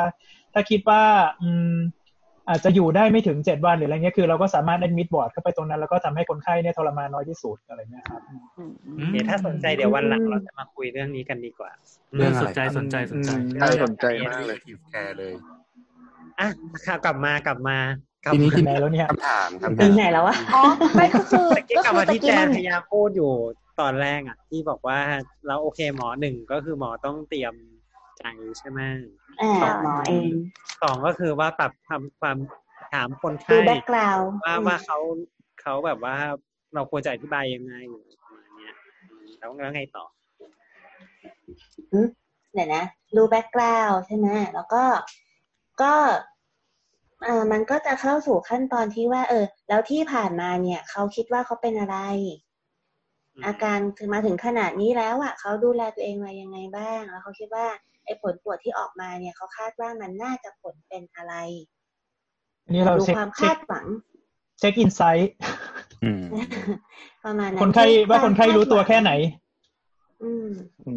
มอะไรอย่างเงี้ยค่ะ เราก็จะค่อยๆ ปรับลงมาแล้วเราก็จะเริ่มบอกแล้วว่าเออแต่จริงๆผลมันออกมานะ เนื้อมันเป็นลักษณะนี้นะ มันก็เข้าได้กับแบบนี้แบบนี้ หลังจากที่เราได้แจ้งจุดพีคไปแล้วเนี่ย เราจะต้อง พักแป๊บหนึ่งก่อน เพื่อดูว่าเขาเป็นยังไง ตอนนี้เป็นยังไงบ้างฟังแล้วรู้สึกยังไงมีช่วงคือคือป observe ฏิกิริยาที่เขามีเหรอครับใช่ใช่เพื่อเพื่อที่จะดูว่าเขาพร้อมที่จะรับข้อมูลต่อไหม เพราะไม่งั้น ถ้าเราพ่นพ่นพ่นพ่นพ่นแบบการรักษานู่นนั่นนี่คุณมีทางเลือกอย่างนั้นอย่างนี้นะเขาตัดสินใจไม่ได้หรอก หรือต่อให้อืมตัดสินใจเนี่ย มันก็ตัดสินใจด้วยความแบบเออเออหมอจะเอาไงก็เอาไปอย่างเงี้ย แล้วตอนหลังก็จะเดี๋ยวก็จะเปลี่ยนไปเปลี่ยนมาอีก มันก็จะมีปัญหาอีก ค่ะอ๋อคือคือแม้กระทั่งทำตามขั้นตอนอย่างนี้แล้วนะ ตอนหลังก็ยังมีแบบงงๆกันมาก็มีนะคะ เหมือนกับว่า เอ้าหมอไม่เห็นบอกเลย บอกไปแล้วหูดับอะไรออยู่ย่างเงี้ยดับอยู่ใช่ก็ก็ยังมีอยู่ ก็ยังมีซึ่งซึ่งมันเป็นไปได้ มันมีโอกาสที่จะต้องแจ้งรอบสองรอบสามรอบสี่อันนี้เป็นเรื่องปกติเพราะบางคนอาจจะยังแบบปฏิเสธด้วยไหมฮะ ที่เขาเรียกว่าใช่เดนิเอลปะหมายถึงว่าไม่ยอมรับความจริง Denial ดีนายเอา แล้วแล้ว เออ อืม ใช่ก็เอ่อหลังจากรับรู้ข่าวร้ายเนาะมันก็โดยทั่ว ๆ ไปปฏิกิริยาของเราที่อาจจะแสดงออกได้ก็คือหนึ่งก็คือปฏิเสธก่อนว่าไม่จริงฉันไม่ได้เป็นอะไรอย่างเงี้ยไม่จริงหรอกเป็นแค่อย่างงู้นเป็นแค่อย่างนี้เท่านั้นเองหมอไม่ต้องมาพูดอะไรอย่างเงี้ยเขารู้ตัวเขาเองอะไรอย่างเงี้ยค่ะอันนั้นก็เป็นแบบที่หนึ่งแบบที่สองก็คือ โกรธก่อนโทษนั่นโทษนี่อะไรอย่างเงี้ย บางคนก็ ญาติก็โทษคนไข้บอกเห็นไหมบอกแล้วว่าอย่าไปกินอันนู้นมาก อย่าไปทำไอ้นั่นมาก อะไรอย่างเงี้ย เห็นไหมบอกแล้วว่า นี่อันนี้เจอบ่อยเออนึกออกเห็อันนไหมนี้ที่เขาเรียกว่าให้หยุดนู่นที่เขาเรียกว่าหยุดนี่ projection ใช่ไหมครับหมอจันใช่ค่ะ มันอ๋อจก็คืริงอๆมันก็คือแองเกอร์อะ มันคือความโกรธอะมันคือความโกรธว่าทำไมถึงจะต้องเกิดเหตุการณ์แบบนี้กับเขาทั้งๆที่เขาพยายามหลาย ๆ อย่างมาไม่ว่าจะเป็นญาติหรือตัวคนไข้เองก็แล้วแต่เออเอา มาด้วยดีเพลสอ่าก็ก่อนจะดีเพรสเนี่ย ส่วนใหญ่จะบาเกนก่อนบาเกนก่อนต่อรองอะไรนะเช่นอ๋อบาเกนบาเกนบาเกนการต่อรอง เช่น หมอแล้วถ้าผมทำอย่างนี้อย่างเงี้ย มันก็จะดีขึ้นกว่านี้ใช่ไหมหมออะไรอย่างเงี้ย หรือว่าไม่เอาดีกว่าเดี๋ยวไปตรวจอีกที่หนึ่งแล้วก็ไปตรวจอีกที่หนึ่งไปตรวจอีกที่หนึ่งอะไรอย่างเงี้ยก็คือแบบ ฉันไม่เชื่อคุณหรอกฉันไม่เชื่อคุณหรอกหาที่อื่น คือคือไม่ใช่จบที่สองที่อะ ถ้าสองที่มันยังพอโอเคนะ เป็น second opinion แต่ส่วนใหญ่มันบางบางคนอาจจะถึงขั้นแบบเขาเรียกช้อปปิ้งอาราวอะ ก็คือตรวจไปเลยต้าสี่ห้าสี่ห้าที่อะไรอย่างเงี้ยแต่ผลออกมาเหมือนกันทุกที่อะไรอย่างเงี้ยค่ะซึ่งคืออาจจะมีซึ่ความหวังว่ามีข้อเสียมีมีสักที่ว่าตรวจแล้วเขาไม่เป็นไรอะไรอย่างเงี้ยใช่ไหมฮะใช่ใช่ ซึ่งข้อเสียของมันก็คือมันทำให้การรักษาเนี่ยมันช้าออกไปอีกอ๋อ เพราะกว่าคุณจะตรวจได้แต่ละที่แต่ละที่เนี่ยหมอก็นัดหนึ่งอาทิตย์หนึ่งอาทิตย์ตรวจห้าที่ก็เดือนกว่าแล้วนะอืมอืมใช่ปะอืมเนาะมันก็หลายหลายอย่างอันนี้คือตัวอย่างตัวอย่างของการเขาที่สิ่งที่เราบายเกนอีกอันหนึงก็คือ depress ก็คือแบบเศร้าไปเลยหรือแพนิคอะไรอย่างเงี้ยค่ะเศร้าไปเลยร้องไห้ ไม่ทำอะไรไม่ดูแลตัวเองอะไรอย่างเงี้ยอืม ประมาณนี้หรือก็คิดว่าตัวเองแบบแย่แล้วตัวเองต้องเป็นภาระแน่เลย เริ่มมีความคิดอยากทำลายตัวเองอะไรอย่างเงี้ยก็ก็เป็นไปได้เหมือนกันบางคนก็เอ่ออาจจะไม่ได้ร้ายแรงขนาดนั้น แต่ว่าร้ายแรงสำหรับเขา ก็กลายเป็นว่ายิ่งแบบซึมเศร้ายิ่งไม่กิน ยิ่งนอนไม่หลับร่างกายก็ยิ่งสุดยิ่งเป็นใหญ่อันนี้ก็ไม่ค่อยไม่ค่อยดีกับตัวเขาเอง กับคนรอบข้างด้วยเช่นคนรยัองบไงข้างอะครัก็บจะรู้สึกเหี่ยวเฉาไปด้วยอะไรเงี้ย เช่นยังไงอะครับเอ่อแบบอาการที่ไม่ได้ร้ายแรง แต่เขารู้สึกว่าร้ายแรงเนี่ยอ๋ออ๋ออย่างเช่นว่าเอ่อเอ่อไม่ได้ร้ายแรงถึงกับชีวิตอ๋อออย่างเช่นสมมติกรณีบาดแผลเลือดรังต้องตัดขาอย่างเงี้ยค่ะ คือโอ้ยถามว่านี่ก็ร้ายแรงไหมร้าร้ายยแรแรงงนะใช่ใช่มันร้ายแรงไง มันร้ายแรงแต่ว่า มันไม่ตายอะไม่ได้ตายมันไม่มันต่อได้มันสามารถรักษาชีวิตได้ แล้วมันก็ยังสามารถทำอะไรได้อีกตั้งหลายหลายๆอย่างอ๋อนึกอ๋อกไหมอย่างเช่นคือมันอืมอืมขอขอโทษค่ะ อย่างเช่นเหมือนแบบเป็นเอ่อคนไข้เป็นเบาหวานถึงขนาดที่จะต้องตัดขา อะไรอย่างนี้ใช่ไหมแล้วก็เหมือนแบบ แบบบอกว่าเนี่ย การรักษาต่อจากนี้เนี่ย ถ้าเกิดว่าคุณ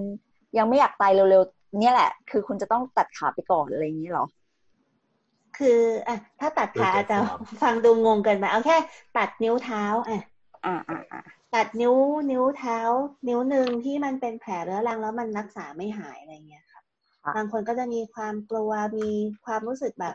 บางคนก็รู้สึกผิดกับตัวเองนะ ว่าทำไมที่ผ่านมาถึงไม่ดูแลตัวเองอืมมีความรู้สึกอืมกิ้วโทษตัวเองอะไรอย่างเงี้ยก็อาจจะเป็น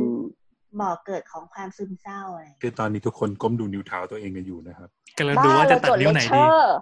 เอ้ยแต่ถ้าไม่หรอกคือถ้าคือตัดคือเข้าใจเข้าใจในเชิงว่าพอคนที่มันเคยมี พอมันไม่มีก็จะรู้สึกไม่สมบูรณ์ แล้วก็จะรู้สึกอืมอืมไม่โอเคอะไรเงี้ย แต่แทนที่จะมองในด้านดีว่าเฮ้ย เรารักษาก็ยังไม่ชีวิตายคุณไว้นะอ่า คุณก็ยังแบบทำอย่างอื่นได้อะไรเงี้ยแต่เขาก็จะไปโฟกัสว่า เออเขาขาดนี่ไปชีวิตเขาไม่เหมือนเดิมอีกแล้ว มีแต่เรื่องแย่เห มือนตอนเหมือนตอนมันโดนแฟนทิ้งดาวแล้วก็เมาหัวลาน้ำแต่ถ้าจะตัดนะเราขอตัดนิ้วก้อยนะ เพราะว่าแบบจะได้ไม่ต้องชนตู้เตะโต๊ะอะไรเงี้ย ตัดเลยดีไหมไม่ต้องรอเป็นแผลถ้าอย่างนั้นไม่ต้องใช้ไม่ดีครับ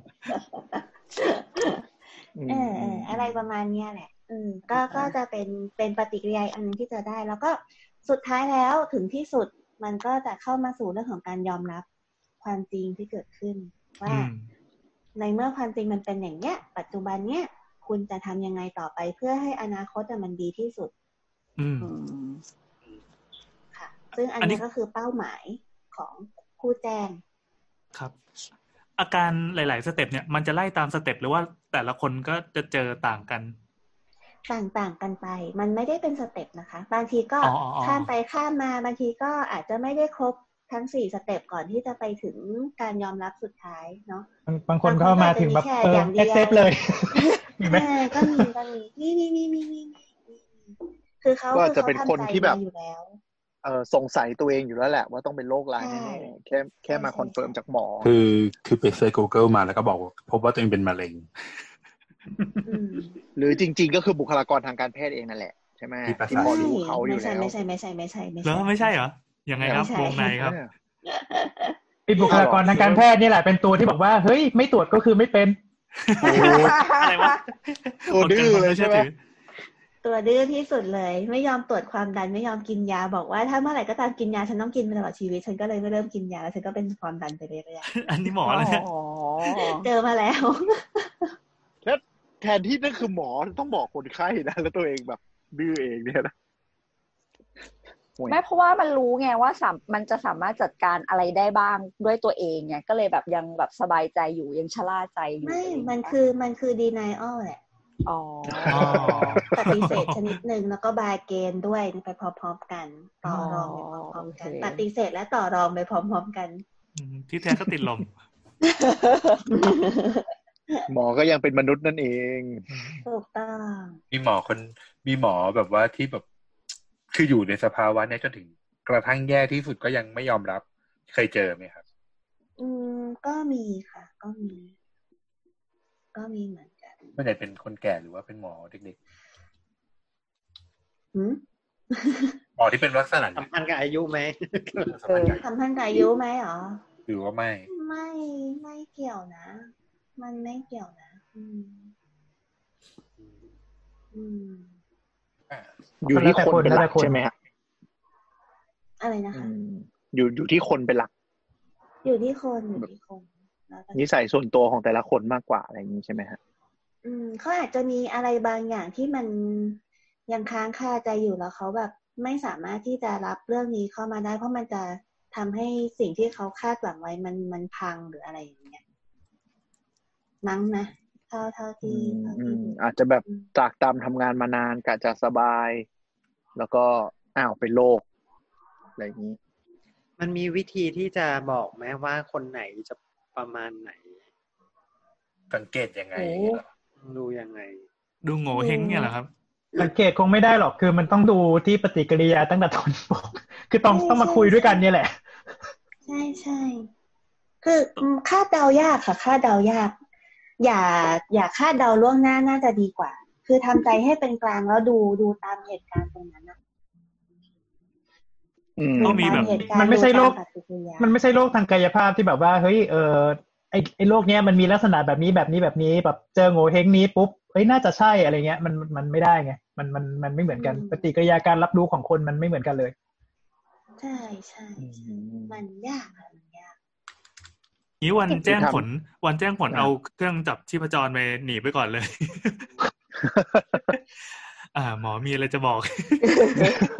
เออเนี่ยกำลังกำลังจะถามว่าแบบจับแนวจับจับชีพจรหมออย่างเงี้ยเหรอ ของคนไข้สิๆอันนี้อยากถามเหมือนกันว่าแนวแบบอะไรนะคลีเช่ที่แบบเจอในละครหรือในหนังเนี่ยมันมีจริงปะแบบ หมอมีสองมีข่าวร้ายกับข่าวดีจะแจ้งอะไรเงี้ยไม่มีนะอืม มันมีอยางนี้ด้วยเหรอในละคร ไม่รู้แบบเอ้ยข่าวร้ายเออข่าวข่าวดีก่อนหรือละครใช้บ่อยอยากจะฟังข่าวดีหรือข่าวร้ายก่อนเออแล้วแล้วเขาบอกยังไงบ้างอะแล้วจะแบบเป็นเสียงแบ็กกราวมาตื่นเต้นแล้วก็ตัดเขาโฆษณาโอ้โหโดยปกติเราจะต้องบอกข่าวอะไรก่อนนะคะ หรือว่ามันก็แล้วแต่เคสแล้วแต่คน มัน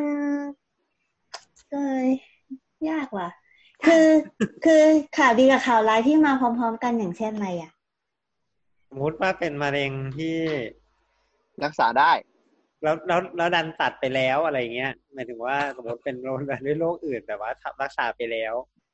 แล้วปรากฏว่าโออ่าเคสมมติว่าสมมติว่าแบบผ่าคอ อ่า แล้วหมอมีข่าวร้ายจะบอกแต่มีข่าวดีด้วย ข่าวร้ายคือคุณเป็นมะเร็งตรงนี้นะแต่ข่าวดีคือตอนที่เราผ่าตรงนี้เข้าไปเนี่ย เราเห็นแล้วเราก็เลยตัดได้ทัน อย่างเงี้ย เป็นไปได้ไหม มันจริงๆก็ถือว่าแจ้งพร้อมกันเลยนะอืมอืมอืมไม่แต่รู้เข้าใจว่ามันจะมันเรียกว่าแจ้งอันไหนก่อนเออ มันไม่เชิงข่าวร้ายข่าวดีมันคือมันคือแบบแฟกต์ใช่ไหมฮะ มันคือข้อมูลใช่ที่จะต้องบอกคนไข้ใช่ใช่ คือบางคนบางคนเขาไปตีความอาจจะเป็นข่าวโคตรร้ายก็ได้ บางคนก็บอกเออ ก็ดีอะไรอย่างนี้ก็ได้ก็ไม่รู้เหมือนกันเนาะใช่ใช่อืมเราขอขอสมมุติสถานการณ์อย่างเช่นว่า เอ่อคนไข้เป็นไตวายอะไรอย่างเงี้ย แต่ว่าเอ่อโชคดีมากเลยที่มีเอ่อคนไข้อีกคนประสบอุบัติเหตุ แต่คือสมองตายแล้วก็ได้ทำแบบแบบบริจาคร่างกายไว้อะไรอย่างเงี้ย เออที่มันมันไม่มีทางมาพร้อมกันขนาดนั้นหรอกเว้ยเอ๊ะเราสมมุติไงเราสมมุติเนี่ยเดี๋ยวไงโคตรละครเลยละครไทยเอาละครงี้เกาหลีถ้าถ้าถ้าฟังอย่างนี้นะ พูดถึงเวลาที่เราเล่าเรื่องไทม์ไลน์เนี่ย เราจะเอาข่าวที่ว่ามีคนบริจาคไตพูดถึงก่อน พูดถึงเรื่องบริจาคไตก่อนหรือเราจะพูดถึงว่าเขาเป็นอะไรก่อนอ่าพูดว่าเขาเป็นมันอะไรก็ต้องเริ่มจากว่าเขาเป็นอะไรก่อนอยู่ดีปะอ๋อ ก็จริงอะเนาะคงไม่ใช่เดินเข้าไปบอกว่าแบบอ้าวมีคนอุบัติเหตุแล้วเรามีไตพอดีเลยคนไข้คงนั่งแบบอะไรวะเป็นทำไมทำไมไม่ไม่แต่แง่หนึ่งมันก็เศร้าเศร้าที่ว่าแบบ เพราะว่ามันมีคนคนหนึ่งตายเลยนะเว้ย เราถึงได้อยู่ต่อใช่ใช่เพราะฉะนั้นเราเอก็ออย่าต้องงนี้อย่างนี้หมพูอดแล้วเราก็หมอขอบจะเลี่ยงเราก็ขอบคุณเขาไงอ๋อเราก็ขอบคุณเขา คือมันเป็นเรื่องเศร้าสำหรับอีกฝั่งหนึ่งใช่ อืมแต่มันก็เป็นเรื่องที่ดีสำหรับคนที่ยังมีโอกาส มันก็เป็นเรื่องอืมที่น่าขอบคุณสำหรับเขาที่เขาได้ทำเรื่องดีๆ เอาไว้ให้คนอื่นอืมใช่ใช่ปะมีใครยังไม่ได้บริจาคร่างกายบ้างครับ ผมครับ ว่างๆว่างๆไปเนาะแต่มีเกณฑ์น่าจะโรคเยอะ เฮ้ยลุงผมโรคเยอะกว่ามันนี่ผมยังไปเลย เอ้ยอย่างน้อยมันก็ต้องมีสักชิ้นที่มันใช้ได้แหละวะ แน่ใจเหรอโอ้ยแรงอะแล้วแล้วอย่างของหมอประวินหรือว่าหมอไรเดอร์เคยมีแบบ ที่ต้องแบบบอกข่าวร้ายกับข่าวดีแบบ อะไรอย่างนี้ไหมแล้วต้องบอกยังไง จากประสบการณ์ ก็บอกข่าวร้ายไปเลยอ๋อตรงนี้บอกว่ามีแต่ข่าวร้ายกับดีร้ายข่าวดีก็ยังไม่เคยทำไมข่าวดีมันอืมไม่ไม่ไม่จะว่าไปมันก็ยังไม่เคยมีข่าวดี เท่าไหร่ตอนนี้รัก็กมีษาหายแล้วเคยเคยคุย เคยคุยแต่แบบว่าแบบตอนไปสอบเฉยเออเออยกๆเป็นตัวอย่างเป็นให้เคสฟังหซีน่เนอยริโอฮะเออเออเล่าให้ฟังหน่อยอ๋อเล่าให้ฟังหน่อย ก็หมายถึงว่าโจทย์มันเป็นมันเป็นคนไข้ที่เป็นเป็นมะเร็งต่อมน้ำเหลืองอะไรเงี้ยที่เป็นชนิดชนิดที่อัตราการรักษาหายสูงสุดประมาณนี้ ก็คือก็เข้าไปแจ้งก็ก็คือเข้าไปแจ้งแบบเหมือนเป็นเอ่ออันนั้นสอบภาษาอังกฤษด้วยเพราะว่าไปสอบที่ออสเตรเลียเออก็แบบเออก็แจ้งก็แจ้งก็แจ้งไปแบบว่าเออมาเป็นมอนิเตอร์เป็นเป็นพักๆบอกว่าคราวที่แล้วคุณเอ่อมาตรวจอะไรยังไง เออก็ก็ก็เช็คตามปกติเนี่ยแหละเช็ค เนื่องจากมันเป็นข้อสอบใช่ไหมดังนั้นคือปฏิกิริยาของคนไข้มันก็จะแบบว่าถูกกำหนดไว้แล้วเพราะเป็น mock up patient เอ่อก็เออบอกว่าอะก่อนอื่นก็จะมีมีเรื่องเรื่องเช็คเอ่อ past knowledge ก่อนเช็ค background ก่อน แล้วก็บอกว่าเอ่อก็ค่อยมาดูเรื่องของอ่าผลตรวจเป็นยังไง ผลตรวจเป็นยังไง แล้วก็เราก็อ่าให้เช็คปฏิกิริยาคนไข้ แล้วก็มี reflection บอกว่าคุณรู้สึกยังไงนะตอนนี้อะไรเงี้ยแล้วก็แบบหยุดไปพักนึง ไป ยื่นมือไปจับตัวนิดนึงอะไรเงี้ยมันเป็นการแสดงเราเรียกว่า rapport ประมาณนั้น อืมจริงๆแล้ถ้าวก็เกิดว่าเออมันมีซีนารีโออย่างเงี้ยครับ ถ้าตอนถ้าตอนที่เป็นทสพเนอะมันก็จะมีอารมณ์ประมาณนี้เหมือนกัน แล้วมันก็จะบอกว่าอืมเนี่ย ตอนที่แจ้งเสร็จแล้วนะต้องอย่าลืมหยิบทิชชู่ที่อยู่หน้าห้อง ให้ยื่นให้คนไข้ด้วย ถูกต้องถูกต้องถูกใช่ต้องเนี่ยจะได้โอ้สิบคะแนนจะบอกสิบคนไข้คนไข้ก็แบบว่าจะเริ่มจะเริ่มร้องไห้นิดนึงเว้ยแล้วก็แบบว่าประมาณนั้นแล้วก็คือแบบเราก็ต้องหยิบ ยื่นยื่นทิชชู่ให้นิดนึซึ่งงห้องนั้นะไรประมาณเยซึ่งห้องห้องสอบนั้นน่ะมันจะมีทิชชู่พอดีเลยเว้ยคือมันจะเป็นห้องที่มีทิชชู่ คือถ้าเกิดคือใครคือผ่านไปก็จะไม่รู้ว่าคือจะต้องหยิบทิชชู่ คือเอาจริง ๆ นะ พอพอมามายืนอยู่ตรงนี้แล้วนะ แล้วแบบเวลาที่เห็นเด็กสอบแล้วเด็กทำ pattern เดียวกันแบบนี้นะ นั่งขำอะนั่งขำนั่งขำอยู่นอกห้องแบบ โอ้ยจะจำ pattern มา สอบกันอะไรอย่างเงี้ยที่จริงตอนนั้นเราก็เป็นอย่างนั้นแหละเออแต่ว่าข้อหนึ่งกับข้อหนึ่งกับมันแปดนาทีไงมันก็ต้องรีบรีบๆทำที่มีทิชชู่เออพอพอเสร็จพอเสร็จปุ๊บเนี่ยเราก็แบบว่าก็ก็อาจแจ้งวิธีรักษาไป แต่ว่าคุณยังก็บอกเราก็บอกว่าคุณยังโชคดีนะไอเนี่ยเนี่ยอัตราการรักษาหายเนี่ยหายแบบเคียวเลยนะ คือแบบว่าหายขาดเนี่ยสูงมาก ซึ่งเราก็จะบอกว่าเอ่อเดี๋ยวเราจะนัดนี่นั่นนู่นอย่างเงี้ยให้อะไรเงี้ยเพราะตอนนั้นคือตอนตอนเข้าไปสอบ ตอนตอนเข้าไปสอบก็จะอยู่ในฐานะที่เป็นเป็น GP คือเป็นหมอทั่วไปอ๋อเออเราก็จะจบแค่นั้นตึ๊ดคือเออคือประเด็นประเด็นจริง ๆ ของไอ้เรื่องยื่นทิชชู่ให้อะ มันคือเรื่องของการ supportive หรือการประคับประคองจิตใจ หรือภาวะแสดงความเห็นใจของอืมเราต่อผู้อื่น ซึ่งเขาเรีมัยนกว่าไม่จำเป็นต้องยื่นทิช empathy ชู่ไงอะไรก็ได้ อะไรก็ได้มอะไรก็ได้แค่แบบบางบางทีถ้าสมมติว่าเป็น เป็นครอบครัวที่ดูแลกันมานานแล้วอะไรเงี้ย รู้จักกันมากพอบางทีก็สัมผัสตัวเอา แตะไหล่บ้างอะไรอย่างเงี้ยค่ะ บางคนอาจถ้าถ้าสมมติคนอายุเยอะหน่อยเป็นแบบคุณตาคุณยายบางทีก็แบบจับมือรูปแขนกันอะไรอย่างเงี้ยค่ะ คือคือเหมือนกับว่า ประมาณว่าปลอบประโลมปลอบโยนอะไรอย่างเงี้ย ได้มันก็ไม่ได้ผิดกฎอะไร อันนี้มันก็แล้วแต่วัฒนธรรม ใช่ใช่ก็ก็ดูเอาคือถ้าถ้า ถ้าคุ้นเคยกันในระดับหนึ่งเป็นคนแบบมีอายุแบบคุยกันรู้เรื่องดีอะไรอย่างเงี้ยค่ะ ก็ทำก็ไม่มีปัญหา มันจะมีปัญหาไอ้เรื่องสัมผัสตัวเนี่ยต้องระวังในเคสที่แบบหมอผู้ชายคนไข้ผู้หญิงอะไรอย่างเงี้ย harassment เนี่ยอันนี้ต้องต้องระวังเฉยๆ ใช่อืมแต่ว่าในแต่ว่าในบางทีแค่แบบแตะไหล่แตะไหล่แตะแตะอย่างเงี้ย นิดนึงอาจจะอาจจะไม่ค่อยได้มีปัญหาถ้าถูกจังหวะถ้าถ้าถูกถูกจัจังงหหวะวะก็ไม่ค่อยมีปัญหา แต่เราแต่ส่วนตัวผมคิดว่ามันน่าจะช่วยเยอะนะบางทีมันเหมือนมันดึงสติกลับใช่มาใช่เหมือนใช่เหมือนแบบใช่รีฮักอะคือแบบอืมมันทำให้ใจใจมันเบาอะอืมก็ก็ก็คืออันนั้นอันนั้นทั้งหมดเนี่ยคือคือหนึ่งในการ support empathy อะไรก็แล้วแต่ คือทำให้เขารู้ว่าเราเราเข้าใจเขานะ เรารู้ว่าเขาเสียใจนะแต่มันก็เป็นความจริงที่คุณต้องยอมรับแล้วเขาก็ไม่ไม่ได้ถูกทิ้งอยู่คนเดียวนะ เราพร้อมที่จะช่วยคุณอะไรอย่างเงี้ย ค่ะ คือแทนที่สติเขาจะเริ่มเตลิดละหลังจากฟังข่าวร้ายเสร็จเนี่ย ก็เหมือนกับเขาเรียกอืม grounding อะคือจับจับตัวเขาให้ลงมาแบบ อยู่ตรงหน้าเราอีกทีนึงอะไรอย่างเงี้ยค่ะแล้วก็จริงๆการมันมันเป็นขั้นตอนหนึ่งในการแจ้งข่าวร้ายด้วยนะขั้นตออ่านก็สุดท้ายคือการก็รับการแจ้งข่าวร้ายจริง ๆ ก็คือไม่ไม่ไม่จำเป็นต้องจบในเซสชันเดียวก็ได้ เออก็คือถ้าสมมุติว่าเราดูปฏิกิริยาของคนไข้แล้วรับต่อไม่ไหวจริง ๆ เราก็อาจจะต้องนัดมา เอ่อเพื่อเพื่อแจ้งการเอ่อเอ่อแผนการรักษาหรือว่าคนไข้จะยังไง คนไข้จะวางแผนอะไรเขียนพินัยกรรมนี่นั่นนู่นหรืออะไรยังไงเนี่ยต่อไปในอีกในในในเซสชันถัดไป ให้ให้เขากลับไปแบบเหมือนเหมือนรวบรวมจิตใจตัวเองก่อนว่า ว่าเมื่อกี้มันเกิดอะไรขึ้นอะไรเงี้ยอืมอืมเออซึ่งซึ่งในความเป็นจริง ก็คือก็จะมีหมอบางประเภท ซึ่งมันก็มีทุกอาชีพเลยนะ ที่แบบไม่มีสกิลด้านนี้ถูกปะ ที่มันทำให้เกิดปัญหาบางทีอะอืมใช่ไหมฮะ ที่ที่มันบางทีมันมีเรื่องกันที่มาเล่าในเฟซก็คือแบบ ก็ก็ไม่มีศิลปะจริง ๆ แล้วก็พูดไปทื่อๆเลยอะไรอย่างนี้ใช่ไหมก็ก็ก็มีบ้างอืมก็มีบ้างแหละอืมอืมแต่จริง ๆ หลายเคสเท่าที่ดูก็อาจจะเกิดจากความเข้าใจผิดบางอย่าง อย่างเช่นแบบอะไรนะ แทนที่จะดูเหมือน take care หรือว่า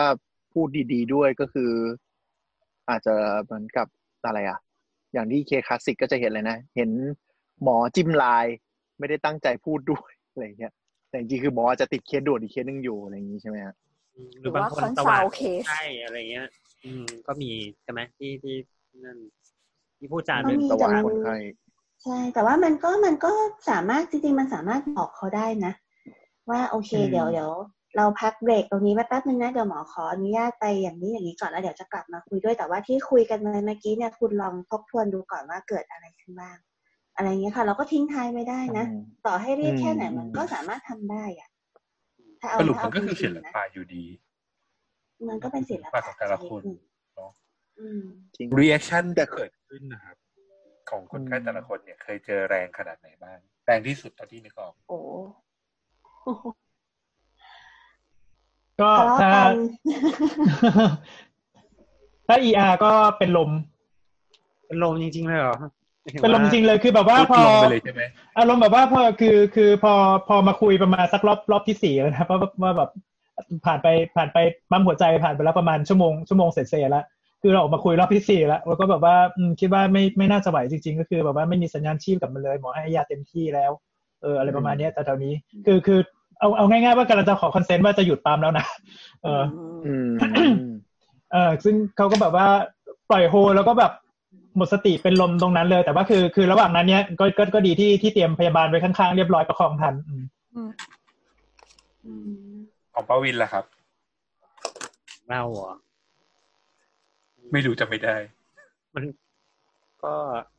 ไม่ถึงกับเป็นลมนะ แต่ว่าก็เป็นแบบว่าแบบเออรู้สึกแบบ เงาะรู้สึกแบบ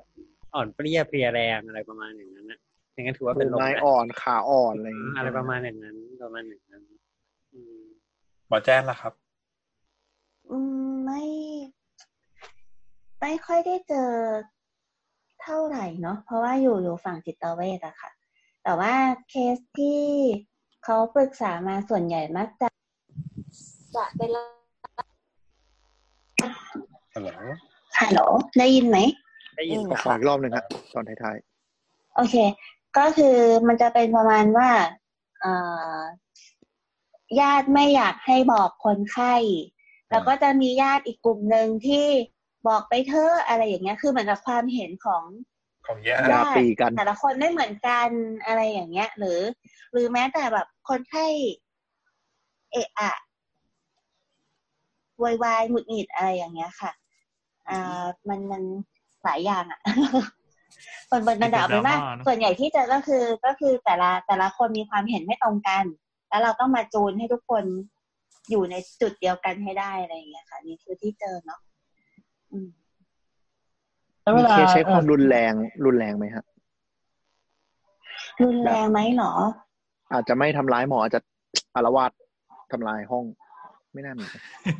ยังยังไม่เคยเจอขนาดนั้นนะคะยังไม่เคยเจอขนาดนั้นอืมอย่างอย่างเคสพวกส่วนใหญ่ dementia เราก็เข้าใจหรือว่าเอาอัลไซเมอร์นี่มีส่งมาหาอาจารย์แจนบ้างไหมครับ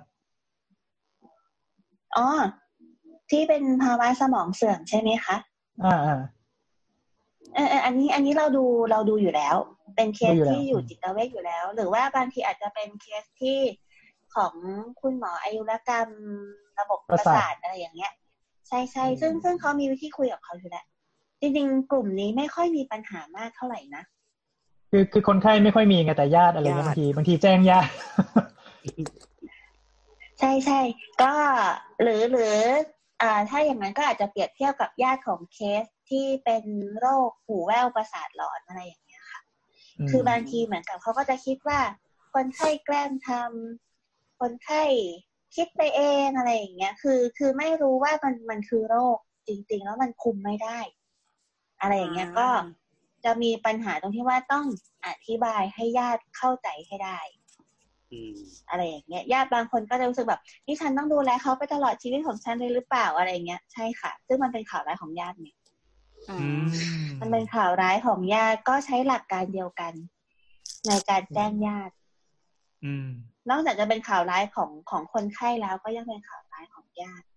พออมสมควรสำหรับเคสจิตเวชค่ะอืมหลักการเดียวกันเลยอืมหมอประผู้มาณนี้ฝ่าฟันดราม่าดราม่าครอบครัวและญาติมรดกเออแต่มรดกนี้เจอเป็นส่วนน้อย ไม่ไม่ได้เจอเยอะขนาดนั้นหรอกอ๋อครับ แต่แต่เคยเจอ แต่เราเคยเจอเอง แต่ก็เคยเจออยู่บ้างอืมแต่ก็เคยเจออยู่บ้าง เห็นแล้วแบบกับแต่น่าจะเป็นเรื่องความเครียดของญาติในการดูแลอะไรอย่างนี้ใช่ใช่แล้วก็ปัญหาก็คือว่าแล้วใครจะดูแลไปตลอดชีวิตล่ะ ทุกคนมีภาระของตัวเองถูกไหมอะไรอย่างเงี้ยอันนี้ก็จะเป็นอีกปัญหาหนึ่งที่เจอบ่อย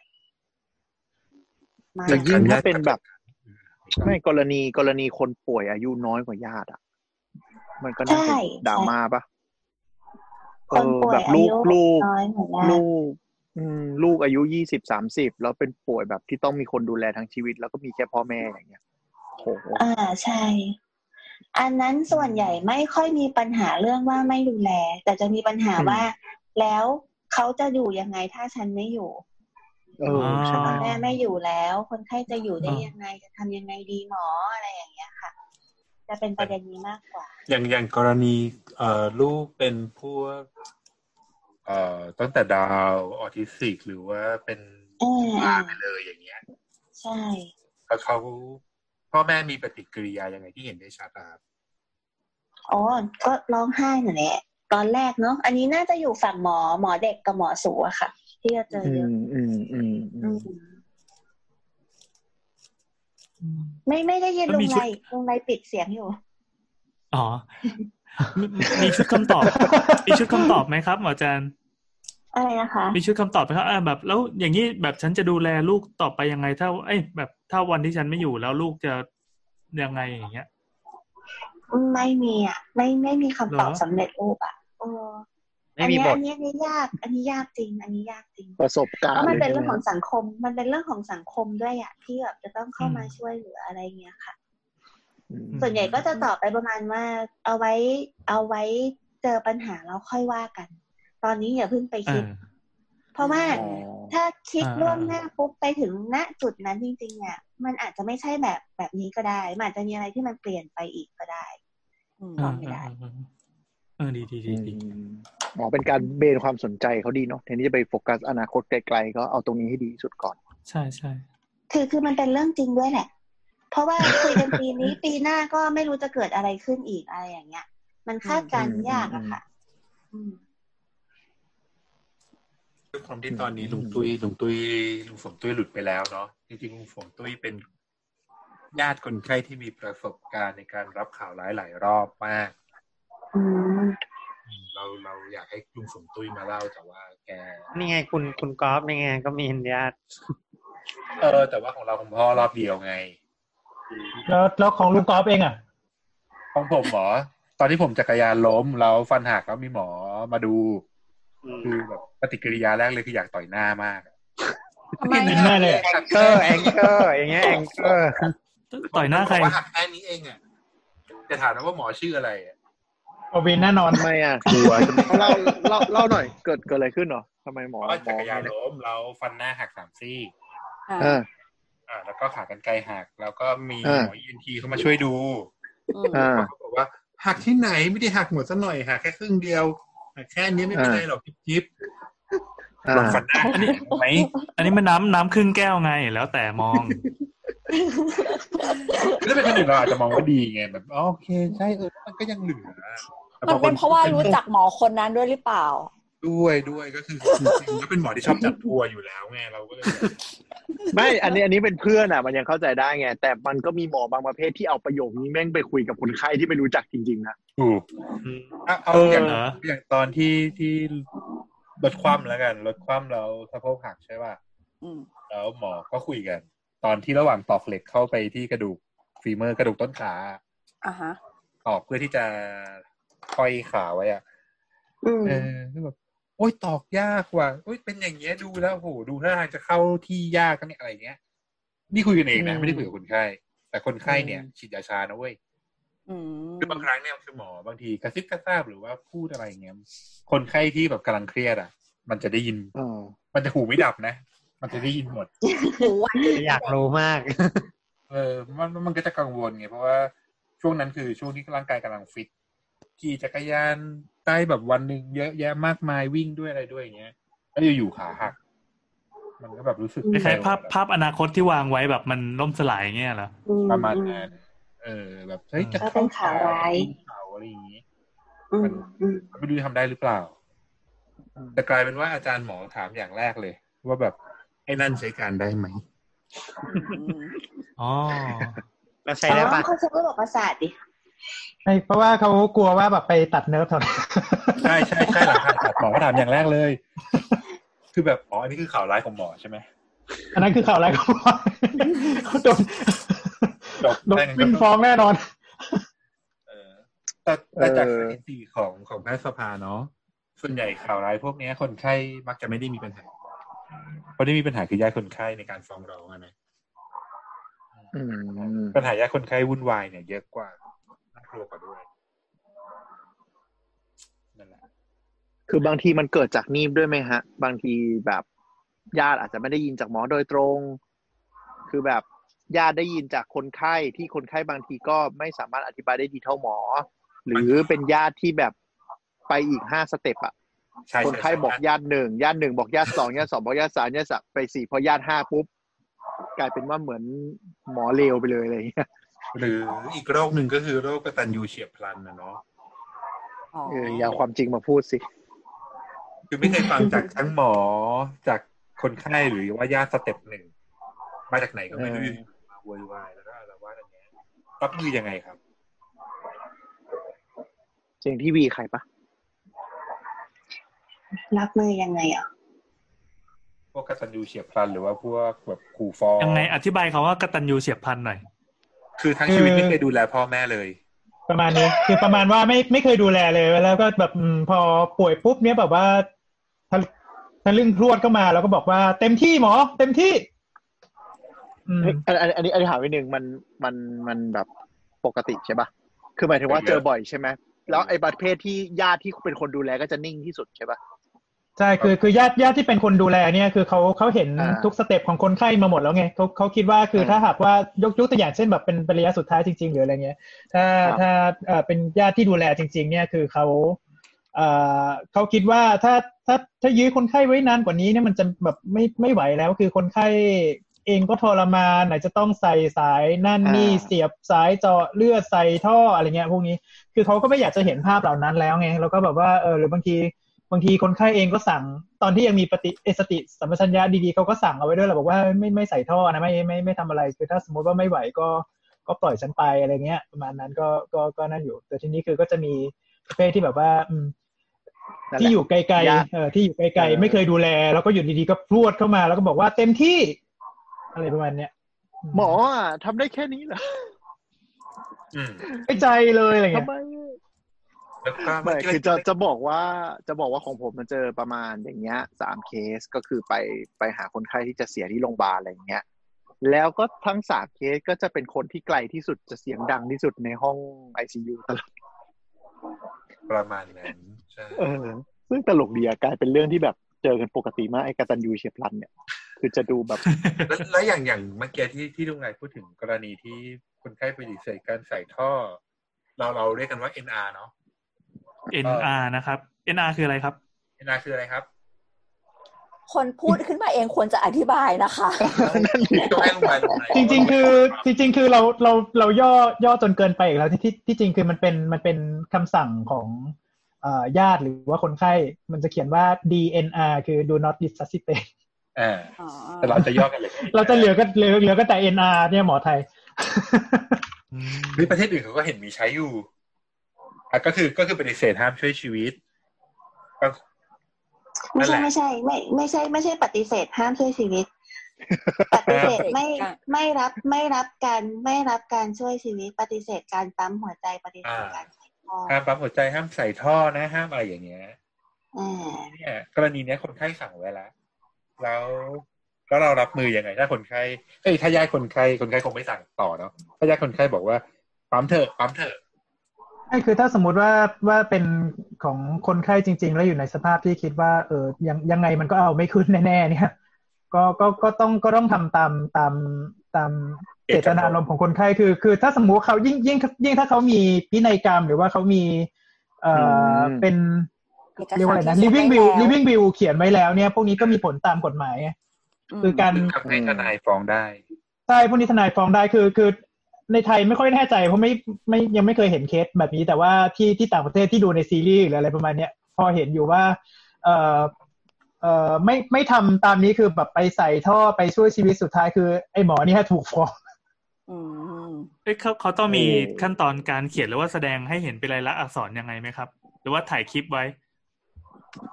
มีมีมีเอกสารถ้ามีเอกสารถ้าไม่จดหมายหรือในพินัยกรรมก็ได้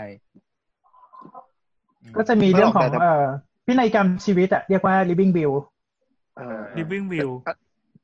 คือพินัยกรรมอันนี้ขอที่ทำก่ขอยังไม่ตายอ่าขอเสริมพี่แอนนิดนึงคืออย่างหลายประเทศอะครับ ที่ไม่ใช่ไทยไทยเราอาจจะไม่คุ้นเรื่องเนี้ย คือหลายประเทศเนี่ยต่างประเทศเนี่ยมันจะมีเหมือนคล้ายๆเหมือนเหมือนเขาเรียกว่า medical ID อะคือข้อมูลพวกเนี้ยมันจะอยู่ในมือเหมือนกับในเครือข่ายสาธารณสุขของเขาเลย ทีเนี้ยไอ้ living will อะมันก็จะเป็นเรื่องของเงื่อนไขว่า จะทำยังไงเมื่อเกิดเหตุเกี่ยวข้องกับถึงชีวิตอย่างเงี้ยเขาสามารถเลือกได้เลย แล้วข้อมูลมันจะอยู่ในเครือข่ายเลยอืมจเออำจำได้ไหมว่าที่ตอนหนึ่งเราพูดถึงว่าการเอ่อจากไปอย่างมีคุณภาพชีวิตอะไรเนี่ยประมาณอ่านั้นใช่ใช่พวกนั้นนะอ่าสมศักดิ์ศรีก็ก็อย่างสมศักดิ์ศรีความเป็นมนุษย์อ่านั่นแหละก็คือภาษาทางการเราใช้ว่า หนังสือเจตนา หนังสือแสดงเจตนาไม่รับการรักษาเพื่อยื้อชีวิต อ่า คือคือถ้ยังไม่การที่มันได้อ่า การที่มันจะได้ผลนะคุณก็ต้องไปซับมิดพวกนี้กับเป็นเหมือน Official Record ด้วย คืออืม Official ก็จะรับรู้ด้วยอืมเออ ประมาณนั้นนะฮะตะกี้เราไป Google มาค่ะ ก็ใช้เราเราใช้คำว่า เอ่อพินัยกรรมชีวิต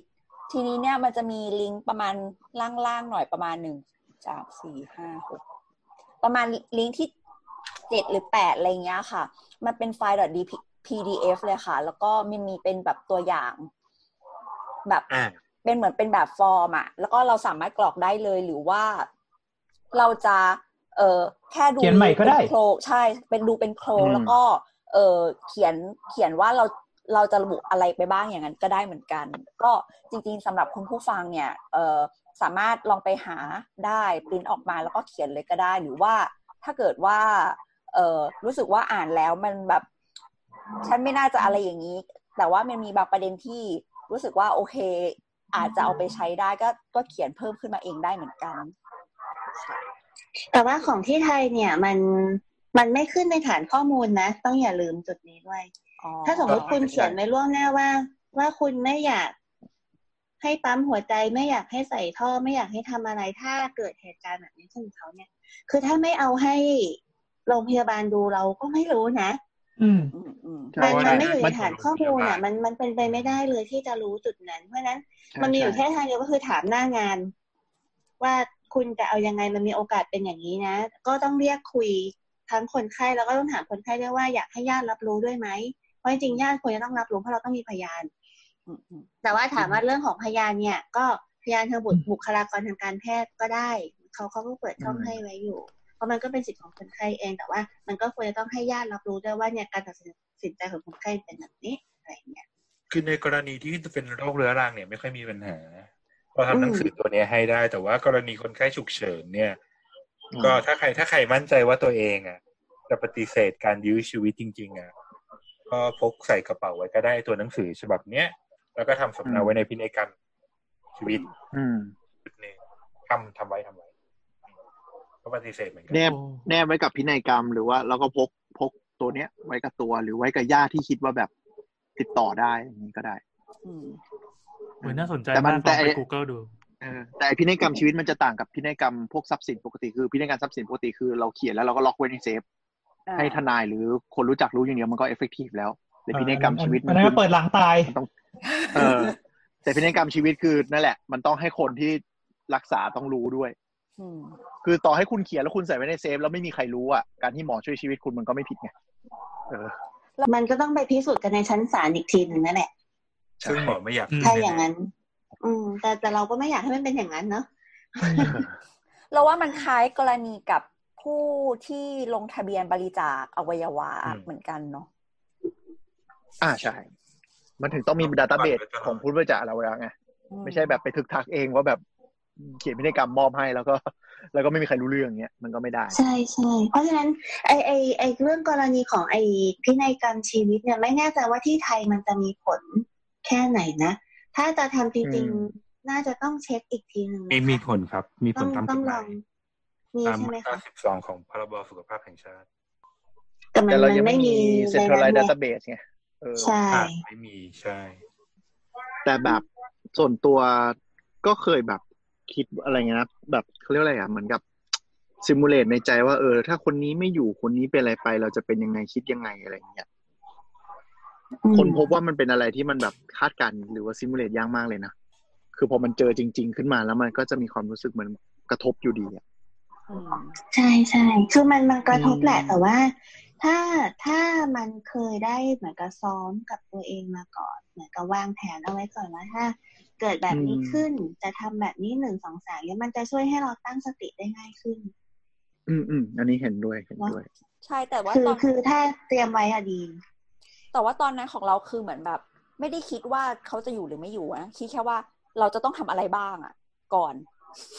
เพราะเรารู้สึกว่าอืมถ้าคิดว่าอยู่หรือไม่อยู่เนี่ย มันจะแบบมันทำอะไรไม่ได้เลยอะเออ เราคิดแค่แบบจะต้องทำอะไรบ้างให้มันเสร็จไปแต่ทีละอย่างทีละอย่างอะไรเงี้ยเอออืม แต่แล้วมันมัแต่นเป็นความ feeling รู้สึก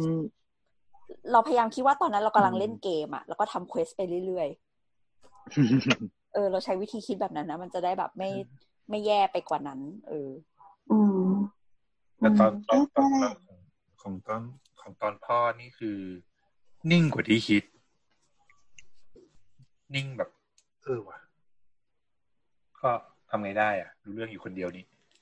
อย่างเงี้ยเออ ตอนนั้นทำไง ตอนนั้นโทรหาปวินว่าอ้าวตอนนั้นโทรหาโทรหาเจ้านายก่อน ขอลากลับบ้านไปดูคือนิ่งอะแต่มันล้วก็มีหลาย มันมีหลายคนที่ช่วงแรกนิ่งปะแล้วพอเริ่ม realize ได้ก็จะเริ่มแย่ ทุกวันนี้ก็ยังนิ่งอยู่ เพราะว่าเหมือนกับว่าแบบ อืม เออ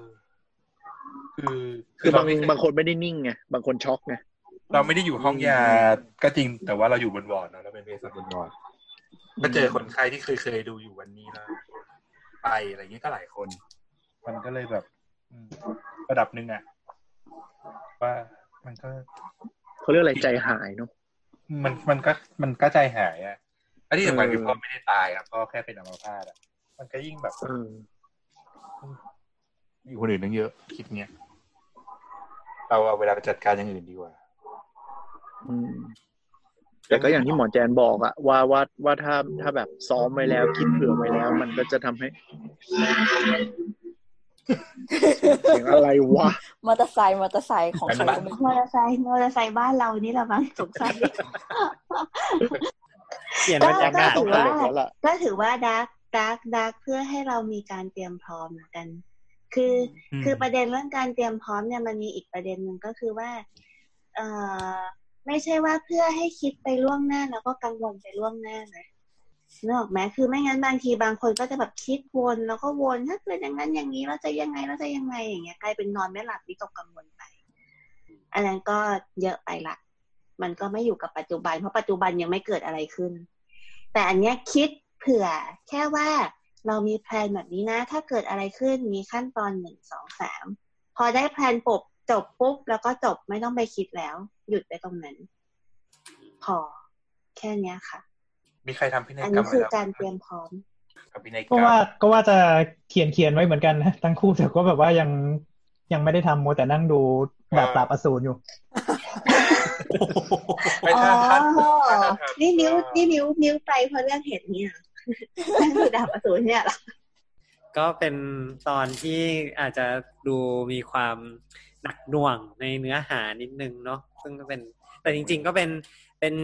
เป็นจะบอกว่ามันก็เป็นเรื่องปกติของชีวิตหมอแหละเนาะมันมันก็จะต้องอยู่กับข่าวร้ายของคนไข้ เพราะว่าหมอก็มีหน้าที่ในการรักษาคนไข้ให้ให้อาการดีขึ้นเนาะเพราะฉะนั้นก็อาอาจจะเป็นเรื่องที่หมอจริง ๆ ก็รู้สึกว่าไม่อยากจะทำแต่ว่าก็ต้องเป็นสิ่งที่หมอก็จะต้องมีความรู้เหมือนกัน ว่าจะต้องถ้าจะต้องทำจะต้องทำยังไง อะไรประมาณนี้ก็เหมือนกับทุก ๆ เรื่องของหมอแหละหมอก็คงต้องต้องเอ่อไม่อยากจะทำหรอกแต่ว่ามันก็ก็เป็นเรื่องที่สิ่งที่ต้องทำและทำให้ถูก ถ้าทำได้ถูกวิธีก็จะทำให้ผลลัพธ์การรักษาทั่ว ๆ ไปมันดีขึ้นด้วยครับก็ต้องขอขอบคุณหมอแจนมากเลย ที่เอ้ที่มาให้ความรู้กับเราในวันนี้ ให้โอวาดให้ คตินะครับ ว่าเราจงอยู่กับปัจจุบันนะคะ อนาคตยังไม่เกิดขึ้นเลยแต่เรื่องของทีสิบเป็นเรื่องของปัจจุบันนะครับ อนาคตยังไม่เกิดขึ้นเลย ครับ ยังไม่มีอนาคตเลย อันนี้ก็แย่มองไม่เนาะเห็นอนาคตเลยแล้วก็หัวเร้อนแห้งกันมากอะแต่ละคนรอบหน้าอาจจะต้องเชิญหมอแจนมาอีกเรื่องอีกรอบหนึ่งเนาะเมื่อกี้เราพูดถึงว่าอาจจะมีเรื่องของ palliative care ใช่ไหมใช่อ่าเดี๋ยวอาจจะเชิญคุณหมอท่านอื่นๆมาด้วย ที่เป็นแก๊งเดียวกัน อ๋อ เฮ้ยเนาะได้เหรอได้ได้ได้ได้ palliative ได้ได้ care นี่เดี๋ยวเราเราเราพูดนิยามคร่าวๆก่อนก็คือการดูแลผู้ป่วยระยะสุดท้ายอ่าโอ้โหอย่างเดียวมันจะหรือโหเปล่าดกันนี้อีกเออมันจะอาจจะดาร์กกว่านี้มันอีกจะมันจะดาร์กมากเลยนะ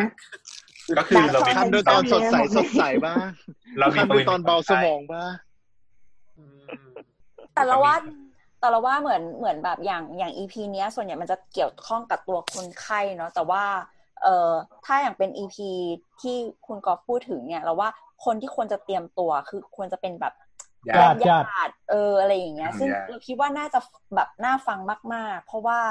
เออมันจะมันจะได้ช่วยแบบ เมื่อถึงสภาวะนั้นจริง ๆอะไรเงี้ยจะได้แบบทำใจได้ง่ายขึ้น เออ เตรียมตัวไปก่อนอะไรเงี้ยค่ะ อืม ขอบคุณหมอแจนมากเลยค่ะ แล้วก็ค่ะ EP นี้ประมาณนี้ค่ะ เออก็มาคุยกับเราได้นะคะ ทาง Twitter doc underscore please ค่ะ doc underscore please หรือว่าจะติด hashtag คุณหมอขาก็ได้ค่ะ แล้วก็ไปคุยกับเราที่เพจสามโพกเรดิโอค่ะสำหรับ EP นี้เราก็ต้องลาไปก่อนขอบคุณผู้ฟังทุกคนมากนะคะ สวัสดีค่ะ เย้เย้สวัสดีครับขอบคุณเย้ครับค่ะ